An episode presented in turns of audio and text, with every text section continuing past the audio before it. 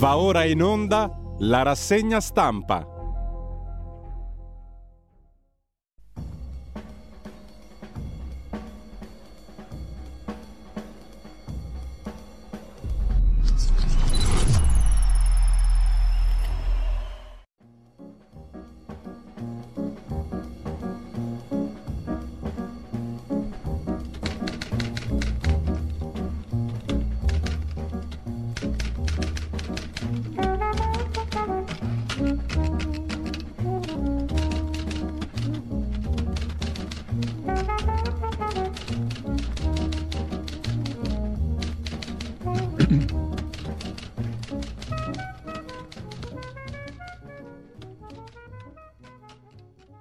Un cordiale buongiorno a tutte le ascoltatrici e a tutti gli ascoltatori da Giulio Cainarca. Bentrovati all'appuntamento con la rassegna stampa. Sono le 7.30, giovedì 25 gennaio, radiolibertà.net, pagina Facebook di Radio Libertà per il palinsesto del giorno.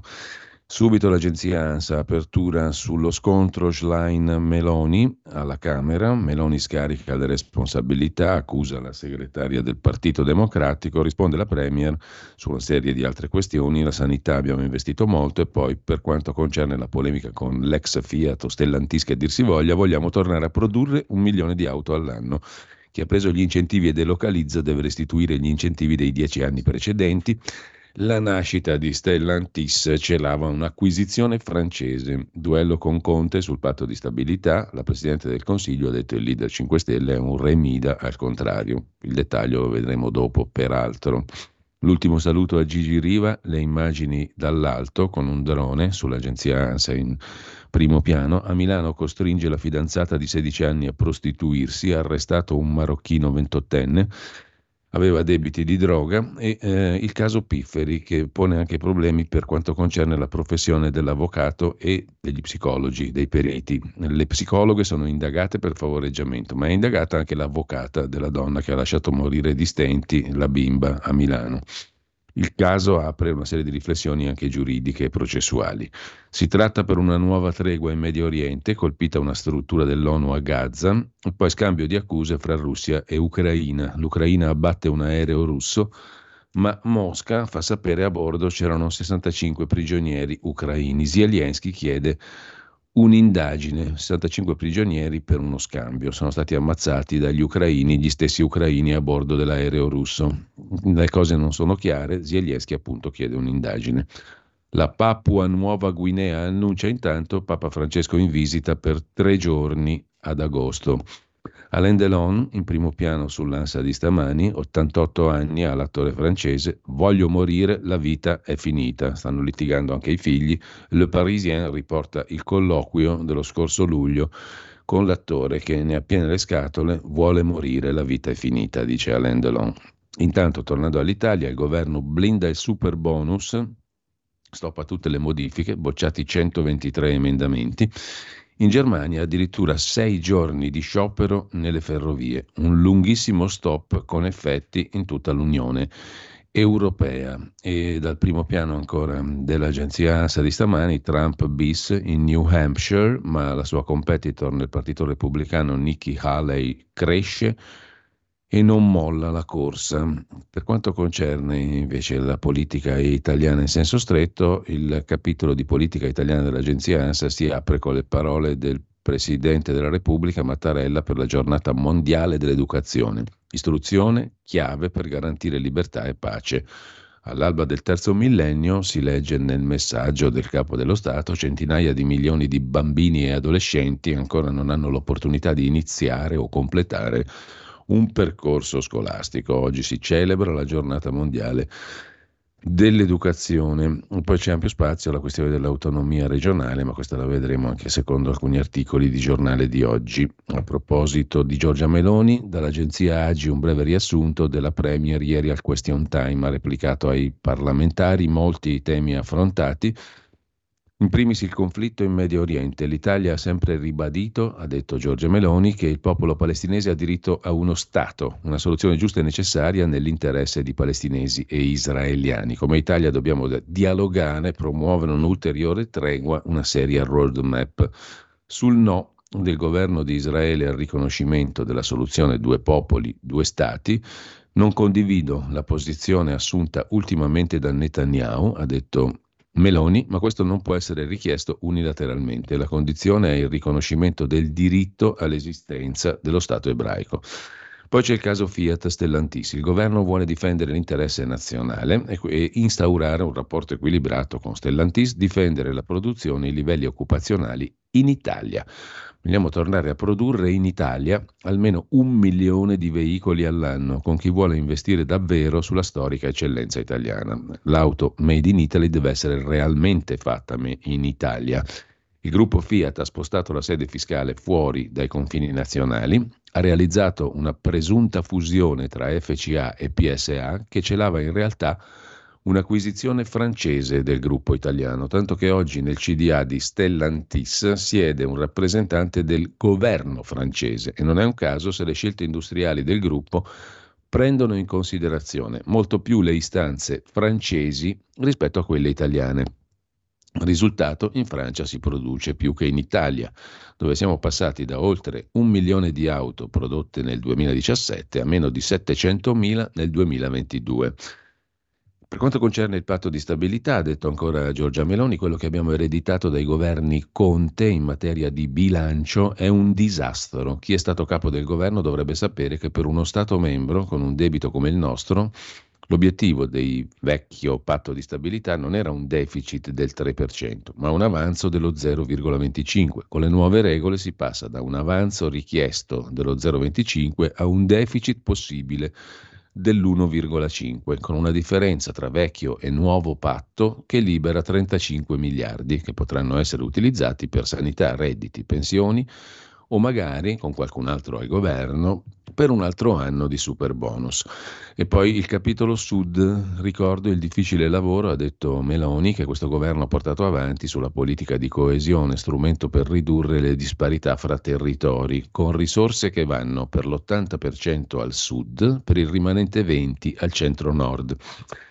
Le relazioni della Commissione europea dicono che negli anni le disparità sono aumentate, nonostante le risorse per combatterle, perché quelle risorse venivano stanziate ma spesso non venivano spese. Lo dice la Ragioneria dello Stato sulla programmazione fondi di coesione, ciclo 14-20, a fine 2022 una situazione intollerabile. Su 126,6 miliardi disponibili ne risultavano spesi 43. Vuol dire che decine di miliardi che si potevano mettere sul mezzogiorno per combattere le disparità non si erano spesi. Abbiamo messo mano al problema, verificato opera per opera lo stato di attuazione della programmazione 14-20, abbiamo definito le priorità e approvato il decreto Sud per concentrare le risorse, ha detto ancora Giorgia Meloni, su progetti strategici condivisi con le regioni. Da oggi le risorse sono tutte a terra. Con lo stesso decreto Sud abbiamo attivato anche la zona economica speciale unica per il Mezzogiorno, misura che nessun governo era riuscito a ottenere. Chi investe domani nel Sud sarà incentivato, questo è l'approccio. Si punta su responsabilità e merito. Capitolo sanità, il tetto alla spesa per il personale sanitario è stato introdotto nel 2009. Ci stiamo lavorando. Quello dei medici gettonisti è un problema di cui ci occupavo dall'inizio del governo. È un fenomeno odioso, puntiamo ad azzerare il problema della carenza dei lavoratori di comparto, lo ha detto ancora la Presidente del Consiglio, rispondendo in particolare a Elly Schlein, segretaria PD. Ci stiamo occupando di questa pesante eredità. Il superamento di spesa è un obiettivo che abbiamo. Privatizzazioni. Dal piano di razionalizzazione delle partecipazioni dello Stato sono attesi proventi pari almeno all'1% del PIL, cioè 20 miliardi in 3 anni. E poi l'ultima questione è che l'agenzia AGI mette in luce del discorso di Giorgia Meloni alla Camera gli indennizzi a favore delle vittime delle stragi naziste. Sono doverosi, ha detto Meloni.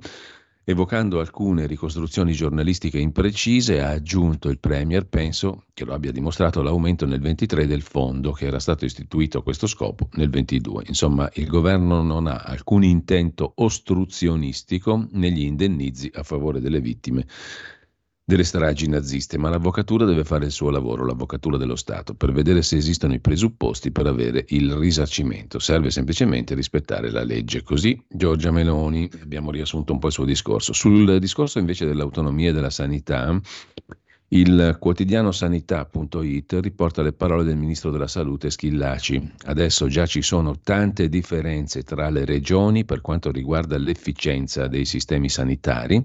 Il disegno di legge Calderoli, cioè l'autonomia differenziata, potrebbe essere la volta buona che faccia diventare più efficienti le regioni che lo sono meno, ha detto il ministro della Salute. A proposito di sanità e autonomia differenziata, vi segnalo su truenumbers.it un grafico molto eloquente e una sintesi assai eloquente sul fatto che già oggi c'è l'autonomia differenziata in fatto di sanità, perché c'è la fuga dagli ospedali del sud. I numeri della mobilità della salute dicono che si spostano per curarsi 736.000 persone, un'enormità, mezza Milano ogni anno. L'approvazione da parte del Senato del progetto di autonomia differenziata fra le regioni suscita una serie di perplessità per quanto riguarda i livelli minimi di servizio da garantire a tutti i cittadini in tutta Italia, in attesa di sapere quali saranno questi livelli minimi, i famosi LEP, in questo caso sanitari, da garantire a tutti e comunque. Qual è la situazione oggi? In particolare, scrive True Numbers, vediamo quali sono le regioni che ricoverano più italiani e quelle che perdono più pazienti, cioè persone che per curarsi si trasferiscono nelle altre regioni, quelle che ricoverano di più. Su True Numbers era già stato fatto un focus sullo stato di salute della sanità, con l'andamento della spesa sanitaria e il personale sanitario delle varie regioni. La spaccatura della sanità in Italia tra nord e sud è già oggi un dato di fatto. I numeri di quello che potremmo definire turismo sanitario in Italia ci dicono una cosa chiara. Ci sono regioni nelle quali gli italiani non vogliono per alcun motivo farsi curare e si spostano tra una regione e l'altra, intraprendendo i viaggi della speranza. I dati sono quelli del rapporto annuale sull'attività di ricovero ospedaliero pubblicato dal Ministero della Salute, dati 2018, che si basano sulle schede di dimissione ospedaliera. Sono lo strumento di raccolta di informazioni relative ad ogni paziente dimesso dagli ospedali pubblici e privati in tutta Italia. Così scopriamo, i dati purtroppo sono del 2018, che circa 736.000 pazienti, una media del 9% dei ricoveri, sono stati curati in regioni diverse da quelle dove sono residenti. Questa mobilità economicamente vale 4 miliardi 600 milioni di euro di rimborsi tra le regioni. Premessa, i ricercatori che studiano le tematiche parlano di tipologie di flussi diversi, fisiologici, composti cioè da persone che si rivolgono a centri specializzati che non trovano nella propria regione, e poi mobilità di confine, quella cosiddetta fittizia, causata da persone che vivono in una regione ma sono residenti in un'altra. Sta di fatto comunque che la cifra è imponente. Relativa al 2018, gli ultimi dati sono un po' vecchiotti, ma dicono chiaramente questo, si parla appunto di 736.000 italiani che si curano in regione diversa da quella in cui stanno. Così su truenumbers.it. Sul tema dell'autonomia vi segnalo anche, prima di andare a vedere le prime pagine dei quotidiani, un articolo di Antonio Fanna su ilsussidiario.net, il grande cortocircuito della sinistra sull'autonomia. Ieri il Senato ha votato il primo sì al disegno di legge sull'autonomia differenziata delle regioni, e il grande cortocircuito della sinistra sta nel fatto che i principi costituzionali di questa autonomia furono approvati proprio nel 2001 dal centro-sinistra. Erano gli ultimi mesi del secondo governo Giuliano Amato e il PDS-DS in quel modo credette di poter spaccare il centrodestra portando la Lega dalla propria parte. Da qui l'ipocrisia di oggi. Sulla questione dell'autonomia, andiamo subito a pagina 12 del Corriere della Sera, ci sono anche i dubbi del Vaticano, titola il Corriere. Così l'Italia diventa meno solidale. Fratelli d'Italia però precisa, la devoluzione dei poteri è vincolata alla definizione dei livelli essenziali delle prestazioni da garantire in tutta Italia. Siccome l'Italia non è stata uniformata in 160 anni, molti pensano che la questione delle autonomie possa essere discussa fra circa 200-300 anni fondamentalmente. I governatori del PD parlano di un bluff. Ma c'è sul Corriere della Sera, nella stessa pagina, l'intervista di Marco Cremonesi a Roberto Calderoli. Così tutte le regioni partono sulla stessa linea. La sinistra mi fa rabbia, ora accusa, ma in 20 anni cosa ha fatto? Con la legge superiamo la questione meridionale e settentrionale che ci portiamo dietro appunto dal 1861. Insomma, l'abbiamo superata mica tanto dal 1861 ad oggi. Se dobbiamo parificare i livelli delle prestazioni sui diritti civili e sociali fondamentali da garantire in tutta Italia in maniera uguale, mi sa che un bel po' di strada ancora c'è da fare. In ogni caso, poi ci torniamo sopra. Sul tema dell'autonomia, anche la Stampa di Torino ci offre 2 pagine, la battaglia sui costi, perché la questione è quella di riuscire appunto a finanziare i livelli essenziali delle prestazioni da garantire uniformemente in tutta Italia, la storia di prima. Per fare questo potrebbero servire 100 miliardi di euro, prima di arrivare al cosiddetto federalismo, cioè alle differenze, alle autonomie. Prima facciamo i LEP, garantiamo i LEP, i livelli essenziali delle prestazioni, e servono 100 miliardi, poi parliamo di autonomia. Insomma, il percorso non è semplicissimo. Calderoli spera di contenere le spese, scrive la Stampa, come già fatto con gli asili nido. Il senatore del PD, Parrini, osserva: non ci sono i soldi per finanziare i LEP, l'autonomia non si attuerà mai e resterà solo sulla carta. Col che però si avvita un altro cortocircuito dentro il PD. Se è così, di che cosa vi preoccupate? Luca Zaia, presidente Regione Veneto, ha detto che è immorale che ci siano cittadini che si curano fuori regione e questa è colpa del centralismo. Per legge non potranno però esserci scostamenti dai saldi di bilancio. Il vero rischio è la spesa pubblica, commenta l'economista Serena Sileoni. Il vero problema è trovare 100 miliardi per finanziare i LEP, o comunque una cifra enorme.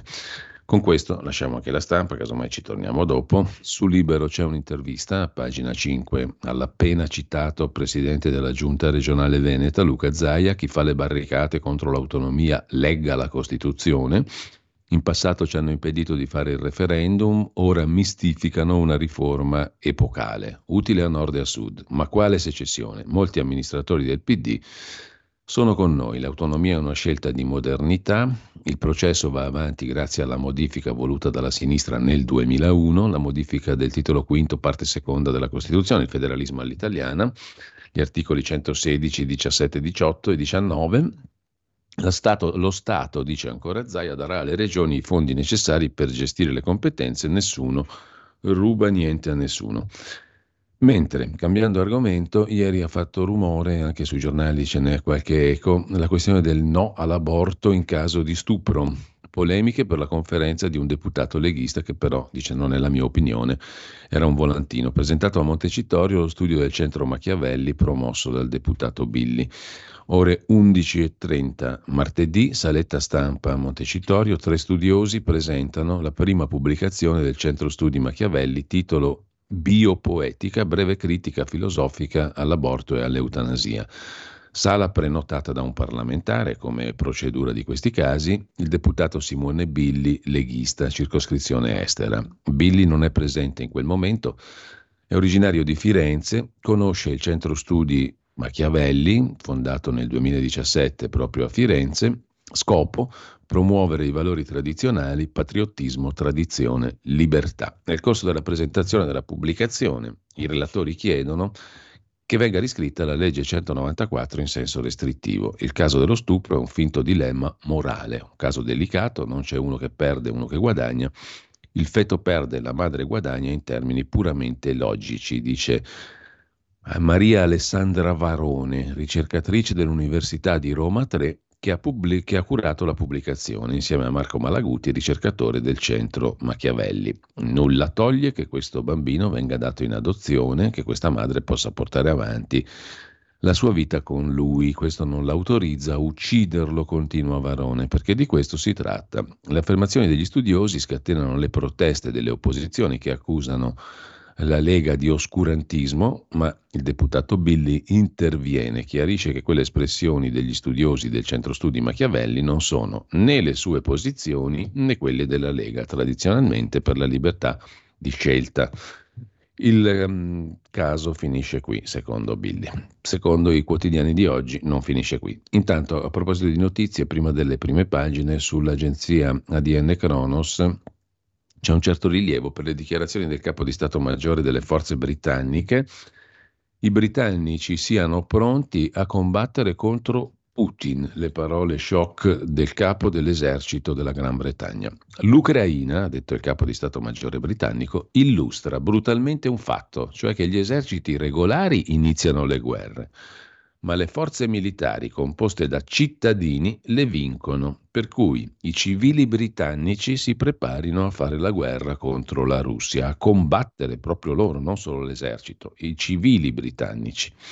A proposito di Ucraina, su Repubblica c'è l'intervista di Paolo Brera a Mikhailo Podolyak, il primo consigliere del presidente ucraino Zelensky. Se non ci aiutate, la Russia tra qualche anno attaccherà anche voi, dice Podolyak, e non è certamente una presa di posizione nuova, è la posizione tradizionale degli ucraini. Mentre altro tema di carattere generale che ha riverberi in tutta Europa, vi segnalo su Atlantico Quotidiano un commento di Marco Ugo Barsotti sui motivi della rabbia degli agricoltori francesi.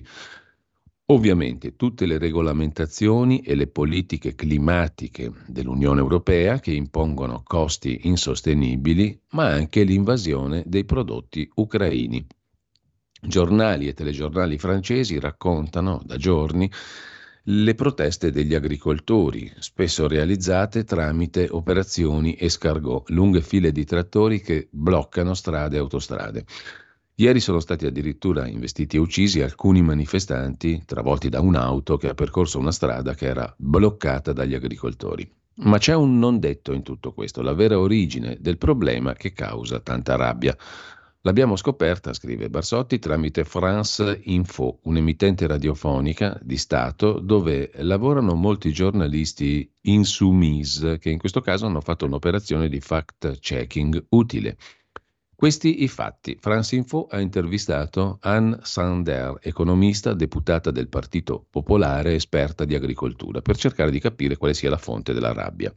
Inizialmente si è parlato di Europa, le regolamentazioni a favore del clima che impongono costi per gli adeguamenti tecnici, facile deliberare stando nel Parlamento europeo, difficile trovare i soldi per implementare quanto richiesto. Pressata poi dal giornalista, la deputata Sander ha raccontato dove sta il vero problema. Apriamo i nostri mercati a prodotti provenienti dall'estero che non rispettano alcuna delle nostre norme, in particolare prodotti ucraini, prodotti agricoli dell'Ucraina. È il momento di chiedere una restrizione delle importazioni di cereali, pollame, zucchero. Prendiamo lo zucchero. Avevamo 20.000 tonnellate di zucchero che entravano nell'Unione Europea dall'Ucraina prima della guerra. Da 20.000 ne avremo 700.000 tonnellate la prossima stagione 2024, un aumento del 3.500%. Sono volumi enormi. Soprattutto sulla questione ucraina bisogna vedere chi c'è dietro queste produzioni. Ci sono capitali appartenenti agli oligarchi, quindi non stiamo sostenendo i piccoli agricoltori ucraini, ma grossi industriali oligarchi, in questo caso ucraini e non russi. Così la deputata del Partito Popolare Anne Sander, intervistata da France Info. Interessante la puntualizzazione di Marco Ugo Barsotti su Atlantico Quotidiano. Sulla questione agricola c'è da segnalare un altrettanto bell'articolo sulla Nuova Bussola Quotidiana di Andrea Zambrano sul reddito agricolo di cittadinanza. Siamo in Emilia-Romagna, ma dipende la questione dall'Unione Europea. La guerra all'agricoltura. Ci pagano per non lavorare i campi.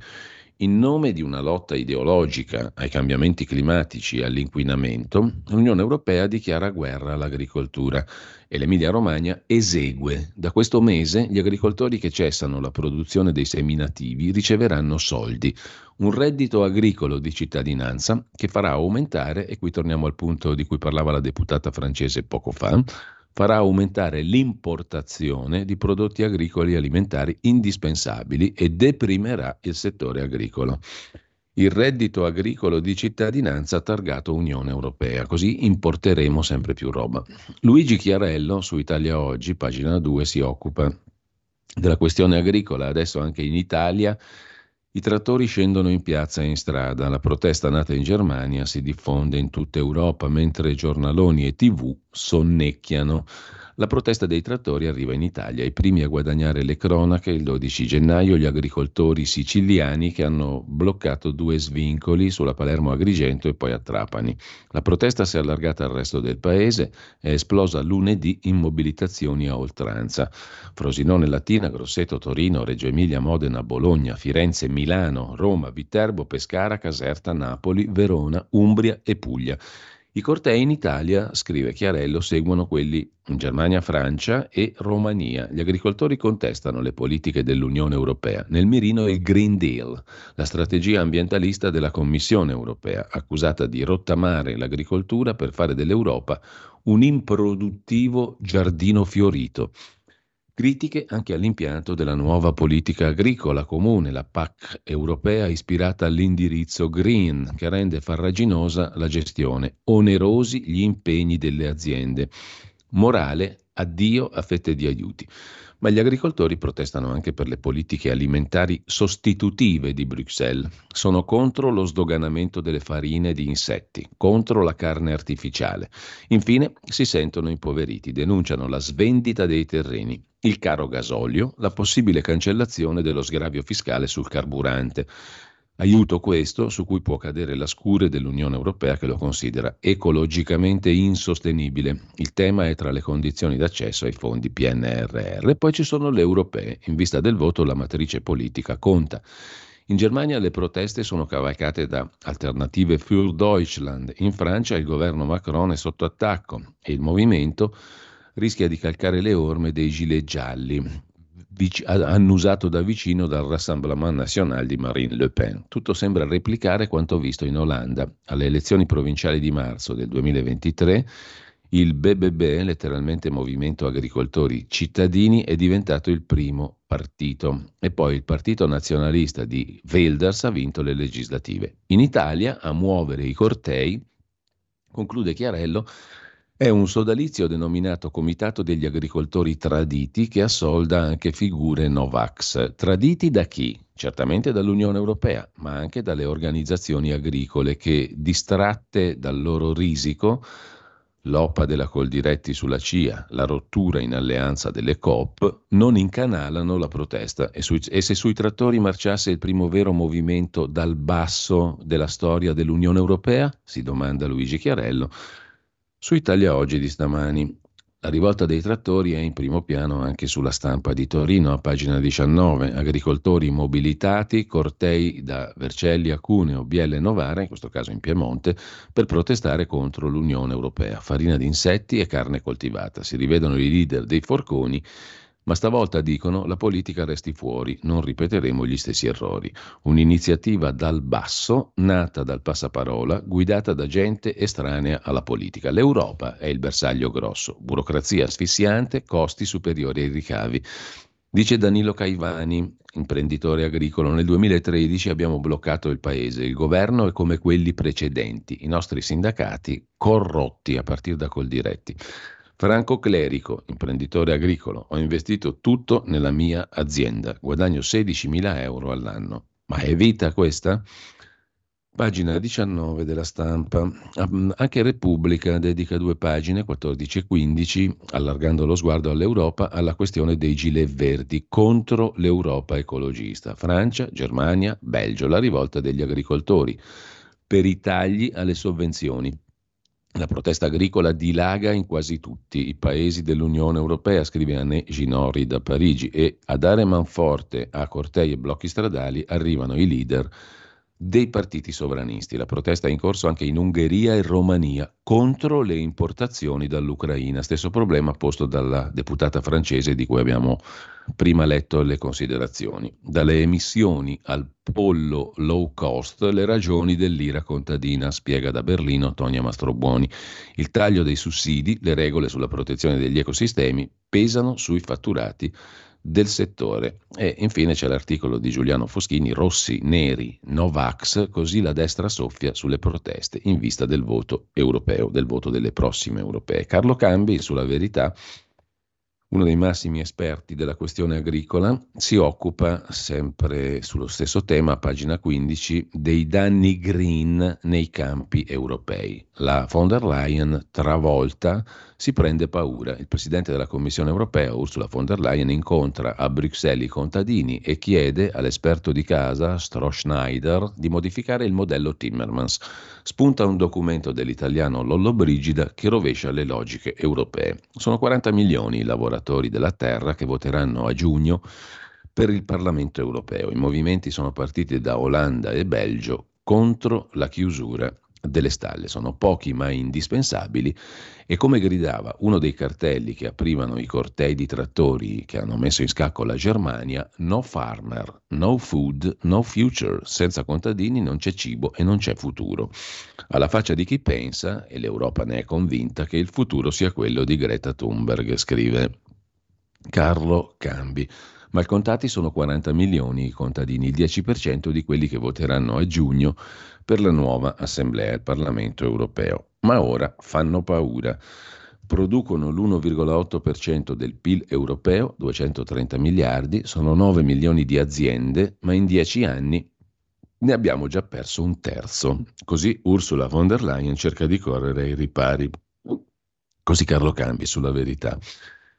Ci fermiamo un attimo, adesso sono le 7.59, anzi già le 8, sospendiamo per un momento dalla regia la condivisione delle nostre pagine e andiamo a fare la prima piccola pausa con il primo brano musicale di oggi. Oggi 25 gennaio cominciamo con Gioachino Rossini, la cui opera Cenerentola viene rappresentata per la prima volta a Roma. Ascolteremo l'Ouverture.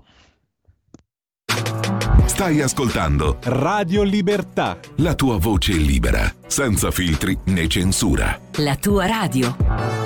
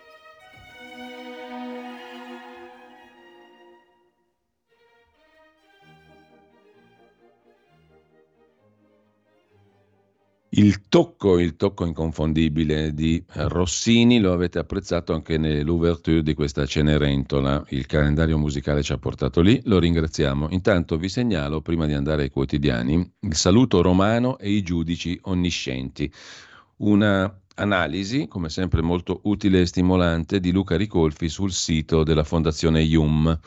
Dove finisce la libertà di manifestazione del pensiero? Se su questo non si raggiungerà mai un accordo, e non solo perché abbiamo idee diverse, ma perché le leggi in materia lasciano ai giudici troppi margini di interpretazione delle norme. Cioè ci sono leggi che sono scritte presupponendo che il giudice sia onnisciente, cioè sia in grado di sapere decidere tutto, anche le cose indecidibili e inconoscibili. Apparentemente l'articolo 21 Costituzione garantisce la più ampia libertà di manifestazione del pensiero e fissa un solo limite. Sono proibite le manifestazioni di pensiero contrarie al buon costume, dice la Costituzione. In realtà, osserva Ricolfi, di limiti ce ne sono tantissimi, quasi mai però hanno a che fare col buon costume. È una nozione che l'evoluzione libertaria dei costumi ha reso evanescente. Cos'è oggi il buon costume? I veri limiti alla libertà di manifestazione del pensiero derivano dalla necessità di bilanciare questo diritto con altri diritti o beni costituzionalmente protetti, come l'ordine pubblico, l'onore, l'integrità, la dignità della persona, ma derivano anche da un altro fattore.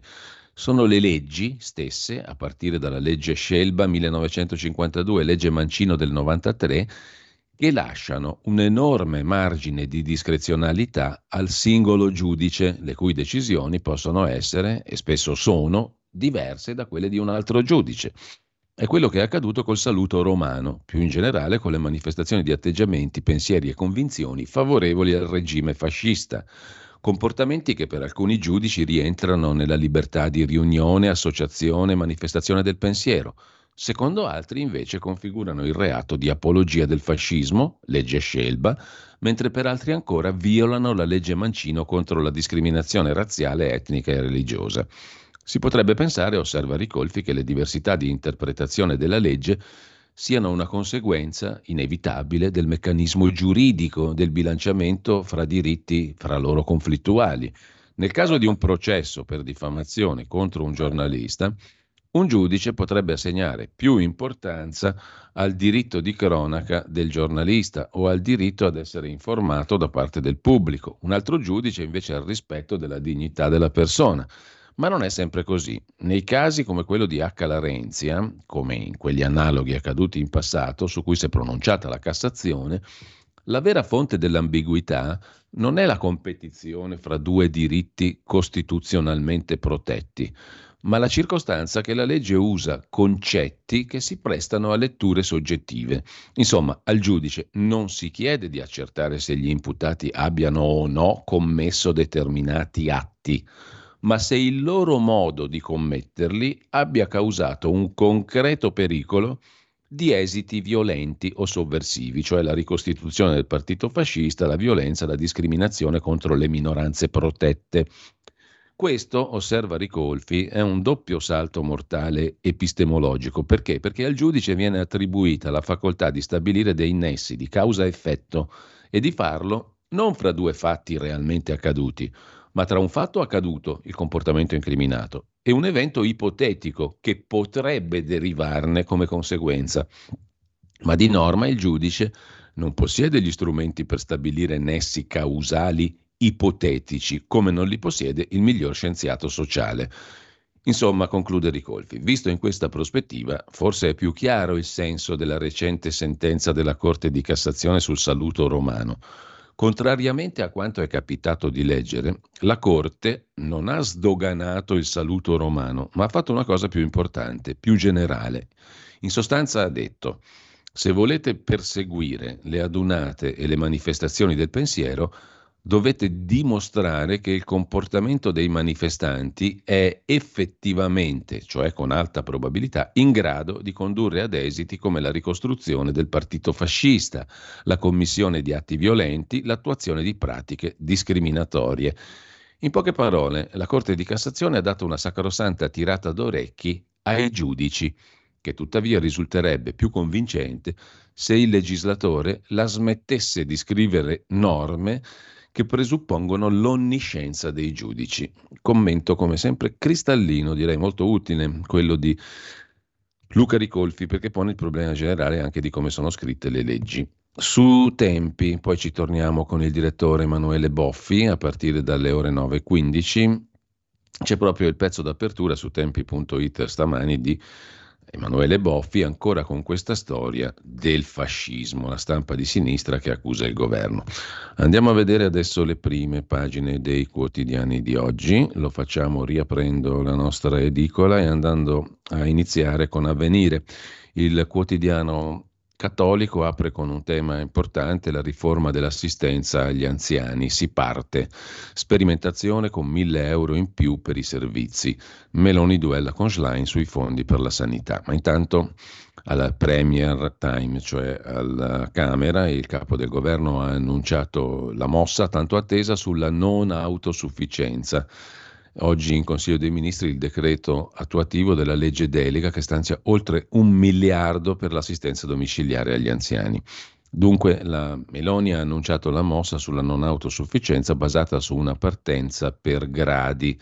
Per il resto alla Camera botta e risposta su vari temi. Intanto il record di trapianti e di pazienti in lista. Sono stati oltre 4.000 gli interventi di trapianto di organi, tessuti e cellule nel 2023 in Italia, un record. Il ministro della Salute Schillaci ha detto che in Europa siamo secondi soltanto alla Spagna, ma ci sono ancora 8.000 pazienti in lista d'attesa. La questione del protocollo Italia-Albania, alle ore 9.30 ascolteremo per il qui Parlamento l'intervento del deputato leghista Dimitri Coin su questa questione. L'accordo è stato approvato ieri alla Camera tra Italia e Albania per portare fino a 3.000 migranti al mese salvati in mare in 2 centri per il rimpatrio in Albania. Su questo accordo pende anche l'incognita del giudizio della Corte Costituzionale albanese sulla costituzionalità di questo accordo. Ancora bombe e civili uccisi in Medio Oriente, a Gaza cortei anti-Hamas, e questo ciò che evidenzia Avvenire in prima pagina, e poi le parole del Papa, regole o l'uomo diverrà cibo per algoritmi, rischi e opportunità per le comunicazioni sociali. Mettere mano a modelli di regolamentazione etica per arginare i risvolti dannosi, discriminatori, socialmente ingiusti dei sistemi di intelligenza artificiale. Questo è l'appello lanciato da Papa Francesco nel messaggio per la 58ª giornata mondiale delle comunicazioni sociali del 12 maggio, dedicata al tema intelligenza artificiale e sapienza del cuore.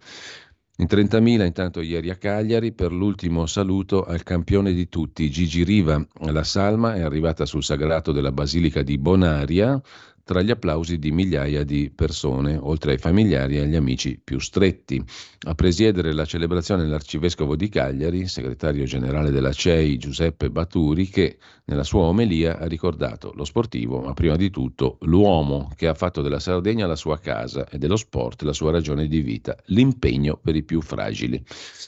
Una figura memorabile davvero quella di Gigi Riva. Mentre lasciamo la prima pagina di Avvenire, andiamo a vedere il Corriere della Sera. Il titolo principale è dedicato all'Ucraina e alle accuse dopo la strage nei cieli della Russia. Un aereo da trasporto militare russo con a bordo 65 soldati ucraini pronti per uno scambio di prigionieri, 6 membri dell'equipaggio e 3 accompagnatori, si è schiantato vicino a Belgorod, al confine con l'Ucraina. C'erano missili, dicono gli ucraini, che ammettono di avere abbattuto l'aereo con i loro connazionali sopra. Uno scambio di accuse tra Russia e Ucraina. Mentre a Roma sugli aiuti a Zelensky rispunta l'asse Lega 5 Stelle. Meloni Schlein scintille alla Camera, scontro anche con Giuseppe Conte. E poi bufera sul deputato leghista Billy per frasi contro l'aborto stampate su un dépliant di un convegno da lui promosso. Ma io non c'ero, si difende lui, e non la penso così, e non è neanche il pensiero della Lega. L'intervista a Calderoli l'abbiamo già citata prima e poi la vedremo meglio. E poi c'è la questione del Tribunale di Milano per il caso di Alessia Pifferi, che lasciò morire la figlia Diana di 18 mesi. Sono finite sotto inchiesta per favoreggiamento e falso ideologico 2 psicologhe del carcere di San Vittore. È indagata anche l'avvocata della Pifferi. Il pubblico ministero dice è stata manipolata dalle 2 psicologhe. perquisite le case delle psicologhe che avrebbero suggerito il vizio di mente come tesi difensiva e manipolato alcuni test. A proposito del Tribunale di Milano, il procuratore capo Marcello Viola, intervistato da Giuseppe Guastella: a Milano più magistrati per combattere la violenza sulle donne. Bisogna inoltre aumentare la vigilanza sull'incrocio tra criminalità economica e alcune presenze in città della criminalità organizzata mafiosa. Da segnalare ancora, in prima pagina, con foto, l'intervista di Giorgio Terruzzi a Renato Pozzetto: infanzia, amici, passioni, io, Cocchi, Ponzoni, Iannacci, che bella vita, ma penso sempre a mia moglie che non c'è più. Raccontare la mia vita è stato come ascoltare un altro, dice Pozzetto. Lasciamo il Corriere della Sera, vediamo come apre il Fatto Quotidiano di stamani. La foto, il solito fotomontaggio, mette insieme Giulia Bongiorno, Lotito, Occhiuto, il ministro ed ex presidente della Sicilia Musumeci, Francesco Paolo Sisto, insomma tutti i 45 senatori del Sud che hanno tradito il Sud, hanno approvato la secessione, hanno votato l'autonomia in barba alle promesse. Elettori gabbati, dovevano tutelare il meridione questi senatori del Sud, e Giorgia Meloni chiedeva addirittura di abolirle le regioni. Sul tema Ucraina, Lega in ritirata sotto il fuoco di Meloni e Crosetto, svuotata la mozione leghista contro le armi all'Ucraina. I leghisti avevano scherzato, ironizza il Fatto Quotidiano. Inaccettabile per un paese del G7, così la Premier fa sparire dalla risoluzione i riferimenti al Ministero della Difesa, alla possibile sconfitta ucraina e agli italiani contrari a rifornire di armi l'Ucraina. Taglio alto la frase del giorno sopra la testata del Fatto Quotidiano: oltre alle balle su 110% e patto di stabilità, Meloni dice il vero su Elkan, scelte anti-italiane, e Stellantis in fuga all'estero. Purtroppo fa nulla per fermarli, scrive il Fatto, mentre Giorgia Meloni ha detto l'esatto contrario. E sempre dalla prima pagina del Fatto, PD nel marasma, caos fra liste e correnti, e poi Salvini in tour elettorale a spese del Ministero, in Sardegna e altrove, e Stati Uniti la campagna dei due candidati che forse saltano. Trump e Biden sono entrambi in bilico. Parla l'attore milanese Paolo Rossi: col politicamente corretto Giulietta e Romeo sarebbero triturati, non ne possiamo più del politicamente corretto. E per chiudere l'articolo del direttore Travaglio, il giorno dell'amnesia. Di che si tratta? Del 27 gennaio, giorno della memoria, celebreremo il peggiore da quando nel 2005 l'ONU lo istituì per ricordare le vittime della Shoah, nella data in cui nel 1945 l'Armata Rossa liberò i superstiti del lager nazista di Auschwitz. Da allora, mai come oggi, la memoria è stata inquinata da rigurgiti di antisemitismo. Il vecchio che riaffiora dalle fogne e il nuovo che contagia anche gli insospettabili, soprattutto i giovani ignari della storia. Il tragico paradosso di questo truce revival antisemita è che il primo colpevole è il governo israeliano di Netanyahu, insieme ai leader intellettuali e media che lo sostengono o non lo condannano. Fra questi, purtroppo, anche molti responsabili delle comunità ebraiche, troppo impegnati a bollare di antisemitismo filo Hamas chiunque critichi Israele, per accorgersi che così autorizzano l'altrettanto assurda equazione Netanyahu uguale Israele uguale ebrei, e finiscono col portare acqua al mulino di chi traccia assurdi paralleli fra il genocidio dei genocidi, la Shoah, e gli atroci crimini di guerra del governo israeliano a Gaza. O prende a pretesto i 25.000 palestinesi uccisi nella striscia per negare a Israele il diritto a esistere, falsificando la storia. Il 7 ottobre il pogrom di Hamas contro 1.300 ebrei israeliani aveva suscitato un'ondata mondiale di simpatia e solidarietà a Israele. Dopodiché Netanyahu, in 100 giorni e più di feroce rappresaglia a Gaza, è riuscito a rendere Israele più odioso e odiato di quanto non fosse mai stato. Se dal 1948 non erano mai morti tanti ebrei in un giorno quanti il 7 ottobre, nessuno dei conflitti arabo-israeliani aveva fatto tante vittime come la mattanza di Gaza. Il primo tra Lega Araba e Israele durò un anno, 48-49, 6.000 morti israeliani, 10.000 arabi. La guerra di Suez nemmeno. Insomma, questo è stato l'occasione, quella di oggi, in cui sono stati ammazzati più vittime a Gaza nei conflitti arabi-israeliani di sempre, di tutta la storia. In ogni famiglia, conclude Travaglio, ci sono nonni o genitori che ci hanno raccontato deportazioni nazifasciste, inviatici i vostri racconti, eccetera, eccetera. Il Fatto li pubblicherà nel giorno della memoria. Dire che la colpa è del governo Netanyahu per molti ebrei e israeliani è come dire che sotto sotto la colpa è di Israele. Per rispondere con la guerra a ciò che ha subito il 7 ottobre e dopo il 7 ottobre, perché ci sono ancora ostaggi che stanno ancora subendo violenze inenarrabili e atroci, che qualcuno ha raccontato come il New York Times, come la BBC, sono cose di una disumanità mostruosa, gente stuprata e nel contempo accoltellata, seni tagliati con cui sono stati buttati in giro, insomma cose oscene, schifose, terrificanti, atroci, che sono state fatte su cittadini israeliani e continuano ad essere fatte sugli ostaggi. Mentre il Fatto Quotidiano lo lasciamo per andare a dare un'occhiata al Giornale di oggi, alla prima pagina del Giornale, il titolo d'apertura scintille tra Meloni e Schlein, la sfida in aula, e poi Alain Delon che chiede di morire perché la vita è finita, e ancora un'intervista alla direttrice d'orchestra o direttore che dir si voglia, Beatrice Venezi, agli artisti progressisti è tutto concesso, a me che sono di destra no. In primo piano sul Giornale anche la comunità ebraica in allarme per il corteo pro-Palestina previsto sabato. Vietatelo, chiede la comunità ebraica, si muove il Ministero dell'Interno. Entro breve con Lufthansa o ITA chiude l'ex Alitalia, scrive Gianmaria De Francesco, mentre il direttore Sallusti si occupa del conflitto di interessi, se è di sinistra l'editore non conta. Soltanto oggi a Babbo Morto la sinistra ammette che non è giusto far coincidere gli interessi di un imprenditore che pure è editore con la libertà dei suoi giornali. Eppure per 30 anni ce l'hanno menata coi conflitti di interesse di Silvio Berlusconi, che avrebbero reso inattendibile e serva la galassia editoriale del Cavaliere, tra cui anche questo Giornale, ora non più sotto il controllo della famiglia Berlusconi. Il controordine arriva dal direttore di Repubblica Maurizio Molinari, sospettato di usare il Giornale come una clava contro il governo per difendere i tanti interessi del suo editore John Elkann, che tra l'erede Agnelli e Giorgia Meloni non corra buon sangue è noto, che dopo aver spolpato il paese a botti di miliardi di aiuti statali, la famiglia stia sbaraccando quel che rimane della Fiat pure. Ma prima d'ora nessuno avrebbe immaginato che un premier potesse mettere in relazione la linea del Giornale, una volta faro della sinistra, con la spregiudicata politica industriale anti-italiana del suo padrone.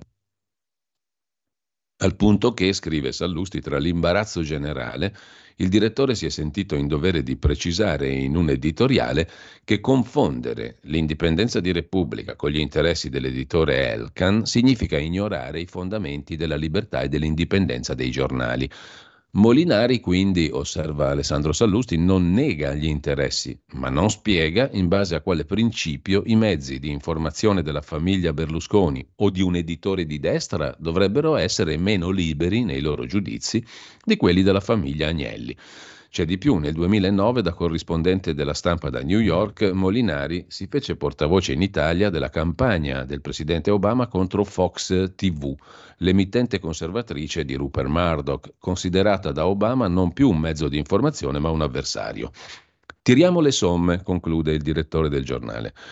Il conflitto di interessi degli editori è gestibile e accettabile soltanto da giornalisti di sinistra e un presidente in carica può criticare pubblicamente e legittimamente un mezzo di informazione soltanto se lui è di sinistra. Obama sì, Meloni no. In altre parole, per quelli della Repubblica, l'informazione è di sinistra o non è, che se poi è un'informazione che ha la faccia come il culo, per loro va bene lo stesso, conclude Alessandro Sallusti sul Giornale. Dal Giornale al Mattino di Napoli, il quotidiano napoletano mette in apertura le scintille Meloni, Schlein, la sfida, eccetera, ma anche L'operazione Città Sicure, più militari e controlli nell'area delle stazioni, Napoli compresa naturalmente, da Piantedosi, sindaci e prefetti di Napoli, Roma e Milano. Dice il sindaco di Napoli Manfredi, affronteremo anche il problema dei clochard. E sempre in prima pagina sul Mattino, gli spari annunciati in video chat al boss di Camorra, scendi o la pistola, delitto a Napoli, un'indagine, l'omicidio di Pasquale Sesso a Napoli nel luglio scorso, in video chat gli spari annunciati al boss.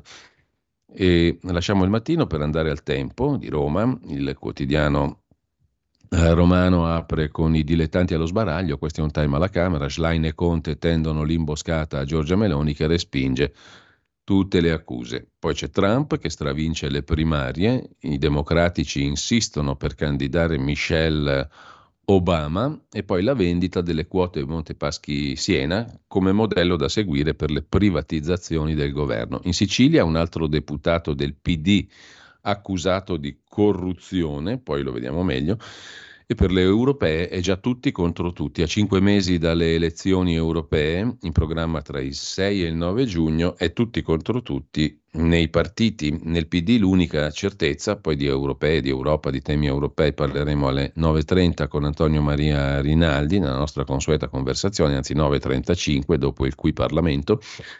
Comunque ne parleremo dopo di tanti altri temi, ovviamente, non solo delle elezioni. Nel PD l'unica certezza è la candidatura di Zingaretti, mentre nella Lega, scrive il Tempo, c'è maretta per la discesa in campo del generale Vannacci. Fratelli d'Italia pensa addirittura di rinviare il congresso romano proprio per trovare la quadra. Gli scioperi non si fermano, intanto in Francia e Germania strade bloccate, protestano i lavoratori, più che altro gli agricoltori.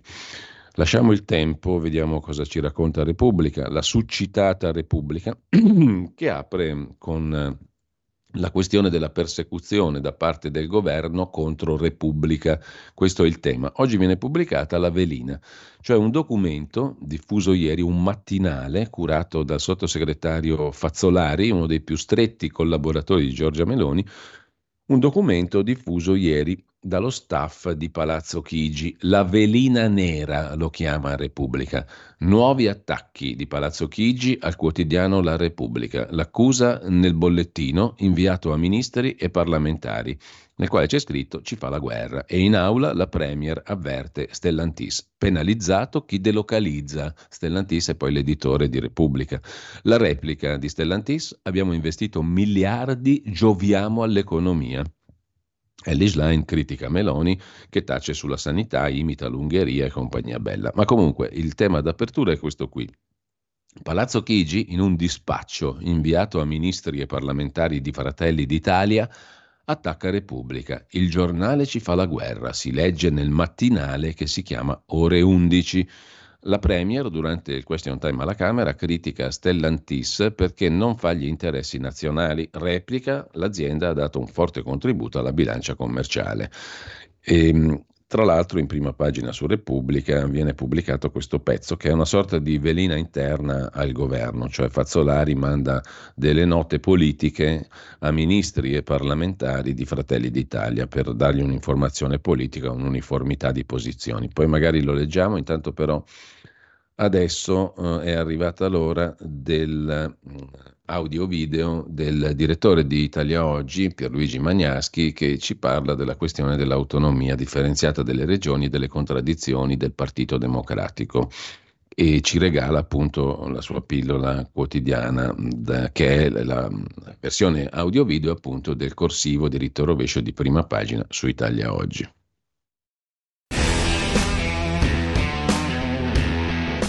La politica spesso è un teatrino per dimostrare l'opposto di quello che i partiti hanno fatto. Ad esempio, nella approvazione dell'autonomia differenziata delle regioni in Senato, il PD ha infuocato il dibattito attaccando vibratamente la maggioranza ed in particolare la Lega, accusandola di voler distruggere l'unità dello Stato. Ma il PD dimentica che è stato proprio lui 23 anni fa, come componente rilevante del governo Amato 2002 ad approvare la norma di modifica del titolo quinto della Costituzione che solo adesso sta trovando attuazione. Senza quel via libera del PD non ci sarebbero oggi le norme attuative. E perché allora il PD approvò queste trasformazioni? Perché dopo il crollo del primo governo Berlusconi provocato dalla Lega voleva tenere lontano Bossi dal Cavaliere, ma non bastò.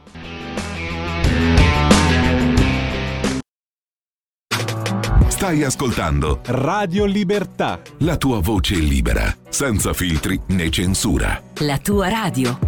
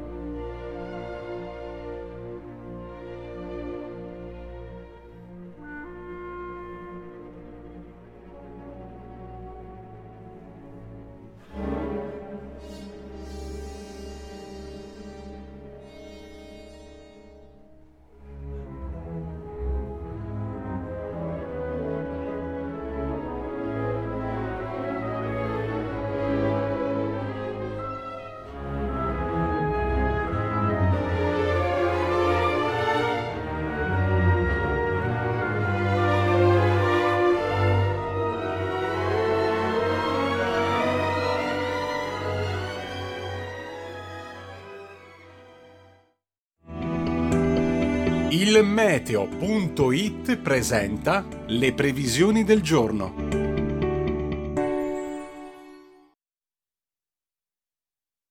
Regime anticiclonico sull'Italia, ci aspetta una giornata decisamente tranquilla dal punto di vista meteorologico. In mattinata sarà il sole a dominare la scena da nord a sud, ma anche qualche addensamento compatto in particolare sul Triveneto orientale, sulla Liguria e su gran parte delle coste tirreniche, senza però piogge associate. Nel pomeriggio situazione praticamente immutata. Per ora è tutto da ilmeteo.it, dove il fa la differenza. Per tutti i dettagli consultate la nostra app. Un saluto e buon proseguimento da Alessandra Troppo piano. Avete ascoltato le previsioni del giorno. Stai ascoltando Radio Libertà, la tua voce libera, senza filtri né censure, la tua radio. Il secondo brano musicale di oggi, quello che abbiamo appena ascoltato poco fa, 25 gennaio 1902, la seconda sinfonia in Do di Alexander Scriabin viene presentata per la prima volta a San Pietroburgo. Ma torniamo alla velina nera, all'apertura di Repubblica di stamani. In prima pagina è pubblicato il mattinale delle ore 11, diffuso appunto da Fazzolari, il sottosegretario a Palazzo Chigi, uno dei più stretti collaboratori di Giorgia Meloni, che, come fanno un po' in tutti i partiti, o comunque non è una cosa così strana, invia ai ministri, ai parlamentari del suo partito, cioè di Fratelli d'Italia, una lettura politica della giornata.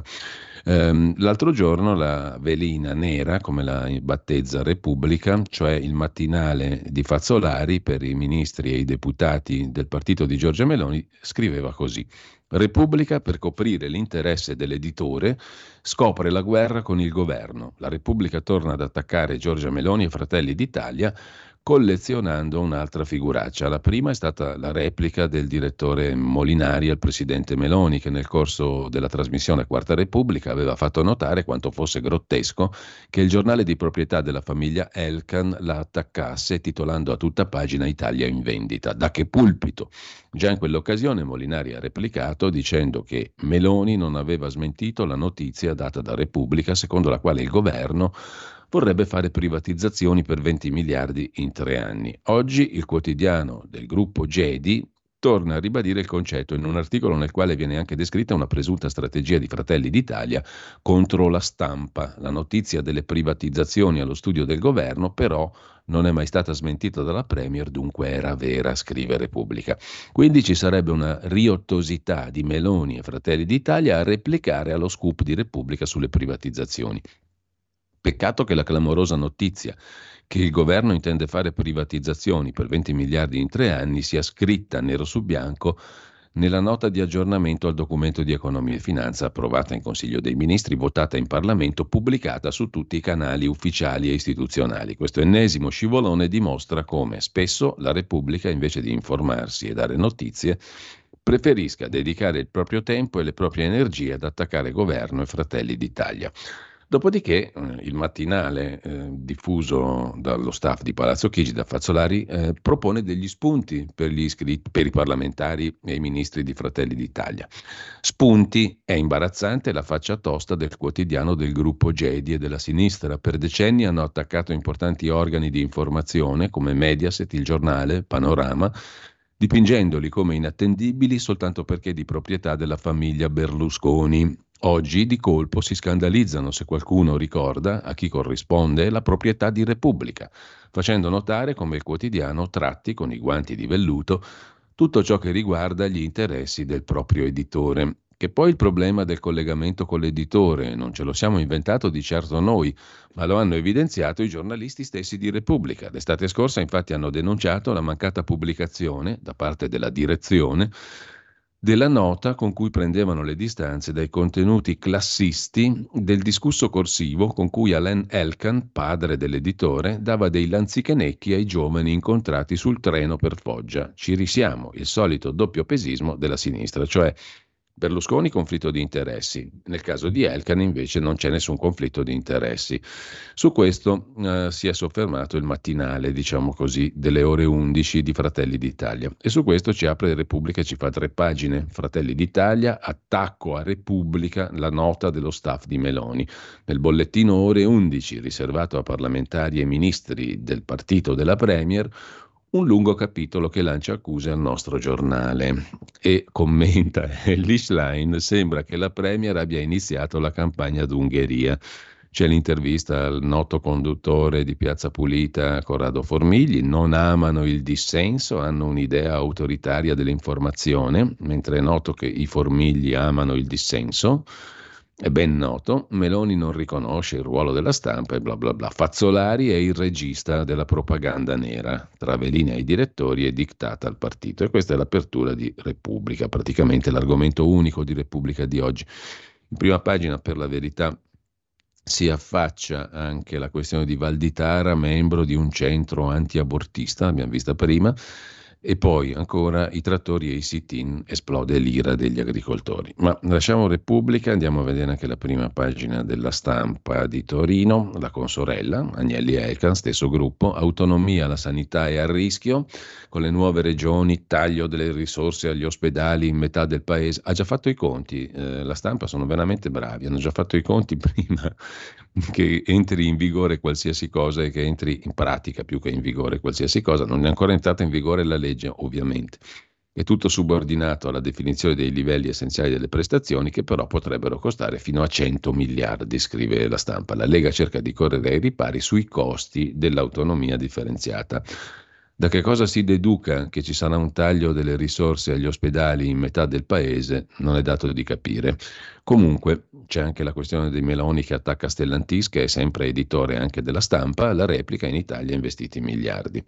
E ancora in prima pagina sulla Stampa di oggi, la riforma non ferisce la Costituzione, questo lo pensa Serena Sileoni in dissenso, Chiara Saraceno si contrappone, si calpesta però il diritto alla scuola.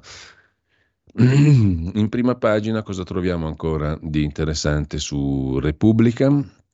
L'estrema destra che marcia sull'Europa, Marco Bresolin da Bruxelles, e un'intervista a Edith Bruck, scrittrice sopravvissuta ai lager nazisti, che continua a portare nelle scuole la sua testimonianza per non dimenticare la Shoah. Finché avrò la forza di parlare, racconterò ai giovani la mia storia, la memoria è fondamentale e vitale, smettetela di dire voi ebrei. Anche solo salvare la coscienza di 10 ragazzi significa che la mia esistenza non è stata inutile. Lasciamo la Stampa, andiamo a vedere la Verità. Andiamo a vedere la Verità di Maurizio Belpietro. Il titolo è a tutta pagina su un argomento, quello dei 30 all'ora. A 30 all'ora più incidenti e più feriti. Il ministero di Salvini detta le regole e mette un freno ai limiti eccessivi. I dati dell'ACI, l'Automobile Club, sull'esperimento di Olbia, dove si va a 30 all'ora, smentiscono clamorosamente i motivi di sicurezza accampati dal sindaco PD Lepore a Bologna, una volta venuto a cadere il paravento verde, infatti a Passoduomo si inquina anche di più. E i dati di Olbia ci dicono che gli scontri sono aumentati del 21%, i ricoveri del 30%, mentre i sindaci cominciano ad arrendersi a Fleximan e non ripristineranno gli autovelox abbattuti dal nuovo eroe anti-autovelox. Da Meloni altro attacco agli Agnelli, Stellantis nasconde la vendita della Fiat ai francesi. Il Premier ha ragione purtroppo, scrive la Verità. Perfino il Comitato parlamentare di controllo sui servizi segreti, il Copasir, lanciò l'allarme deindustrializzazione quando nacque Stellantis. Invano, Conte e il ministro Patuanelli, continuarono a dormire. Ora gli stabilimenti italiani sono regolarmente penalizzati. Il commento del direttore Maurizio Belpietro, Melandri al Museo Maxi e Renzi che perseguita i giornalisti sono degli smemorati. Renzi cacciò i critici e ora fa il paladino della libera stampa. Solidarizza Renzi con Repubblica per i presunti attacchi di Giorgia Meloni. Dimentica il suo passato e l'amicizia con gli autocrati sauditi. A centropagina i Sumaoro a processo. Deridono i lavoratori, scandalo della cooperativa Caribù e denuncia dei sindacati. Non hanno pagato stipendi per 400.000 euro, hanno evaso l'erario per 3 milioni, e ancora si permettono di sbeffeggiare le loro vittime durante l'udienza. In primo piano anche Marcello Veneziani sulla Verità di stamani, con l'autonomia serve cautela ma la sinistra non è credibile, ci sono rischi e opportunità nel provvedimento del governo che facce toste a sinistra sull'autonomia. Furono loro a varare la riforma del titolo V nel 2001 e prima ancora a indebolire lo Stato nazionale. E c'è un giudice, Trudeau, il premier canadese, condannato per la repressione durante il Covid. Il Canada bloccò i conti correnti di chi protestava, mentre chiude la prima pagina La Verità con l'Unione Europea che mette il becco anche nella nostra Serie A. Nel mirino la norma che impedisce di partecipare sia al campionato che alla Superlega. Paolo Del Debbio si occupa di Telecom e l'ex Alitalia, ITA, l'antitrust europeo usa la dilazione, tempi biblici, come una clava, e poi la stangata rossa, Bonaccini aumenta le rette delle residenze per anziani e per anziani e disabili, delle RSA, delle residenze per anziani e disabili, in Emilia-Romagna. Libero apre la sua prima pagina col titolo, tutta pagina, le sportellate di Giorgia, resa dei conti alla Camera e avviso agli Agnelli. Hanno ceduto ai francesi, le auto italiane vanno fatte in Italia. Elly Schlein ci chiede di affrontare questioni lasciate irrisolte dal PD. Grazie, ironizza Giorgia Meloni. Mazzata a Conte, finita la stagione dei soldi buttati, ha distrutto la nostra credibilità. Daniele Capezzone si occupa del Papa che ha un problema con la proprietà privata, ha fatto l'elogio dei ladri, mentre Mario Secchi si occupa del caso Stellantis Meloni. Qualcuno a Stellantis, la Fiat, ama ancora questo paese, l'Italia? Poi c'è Luca Zaia che fa il pollicione in prima pagina su Libero, chi critica l'autonomia si lega alla Costituzione. Francesco Storace si occupa del regista romano Gabriele Muccino, per il quale gli israeliani si fanno le stragi da soli. Il regista è un negazionista su Hamas. I sindaci che danno ragione a Fleximan e ai cittadini, gli autovelox rotti non saranno sostituiti, scrive Gianluigi Paragone. Poi i lavoratori furiosi delle cooperative dei Sumaoro, risate in aula da parte dei Sumaoro sui braccianti. Trump vince ancora, i democratici ora tremano, scrive Federico Punzi in prima pagina sul Libro, le primarie americane in New Hampshire per la precisione. Con questo lasciamo Libero, andiamo a vedere anche la prima pagina di Italia Oggi.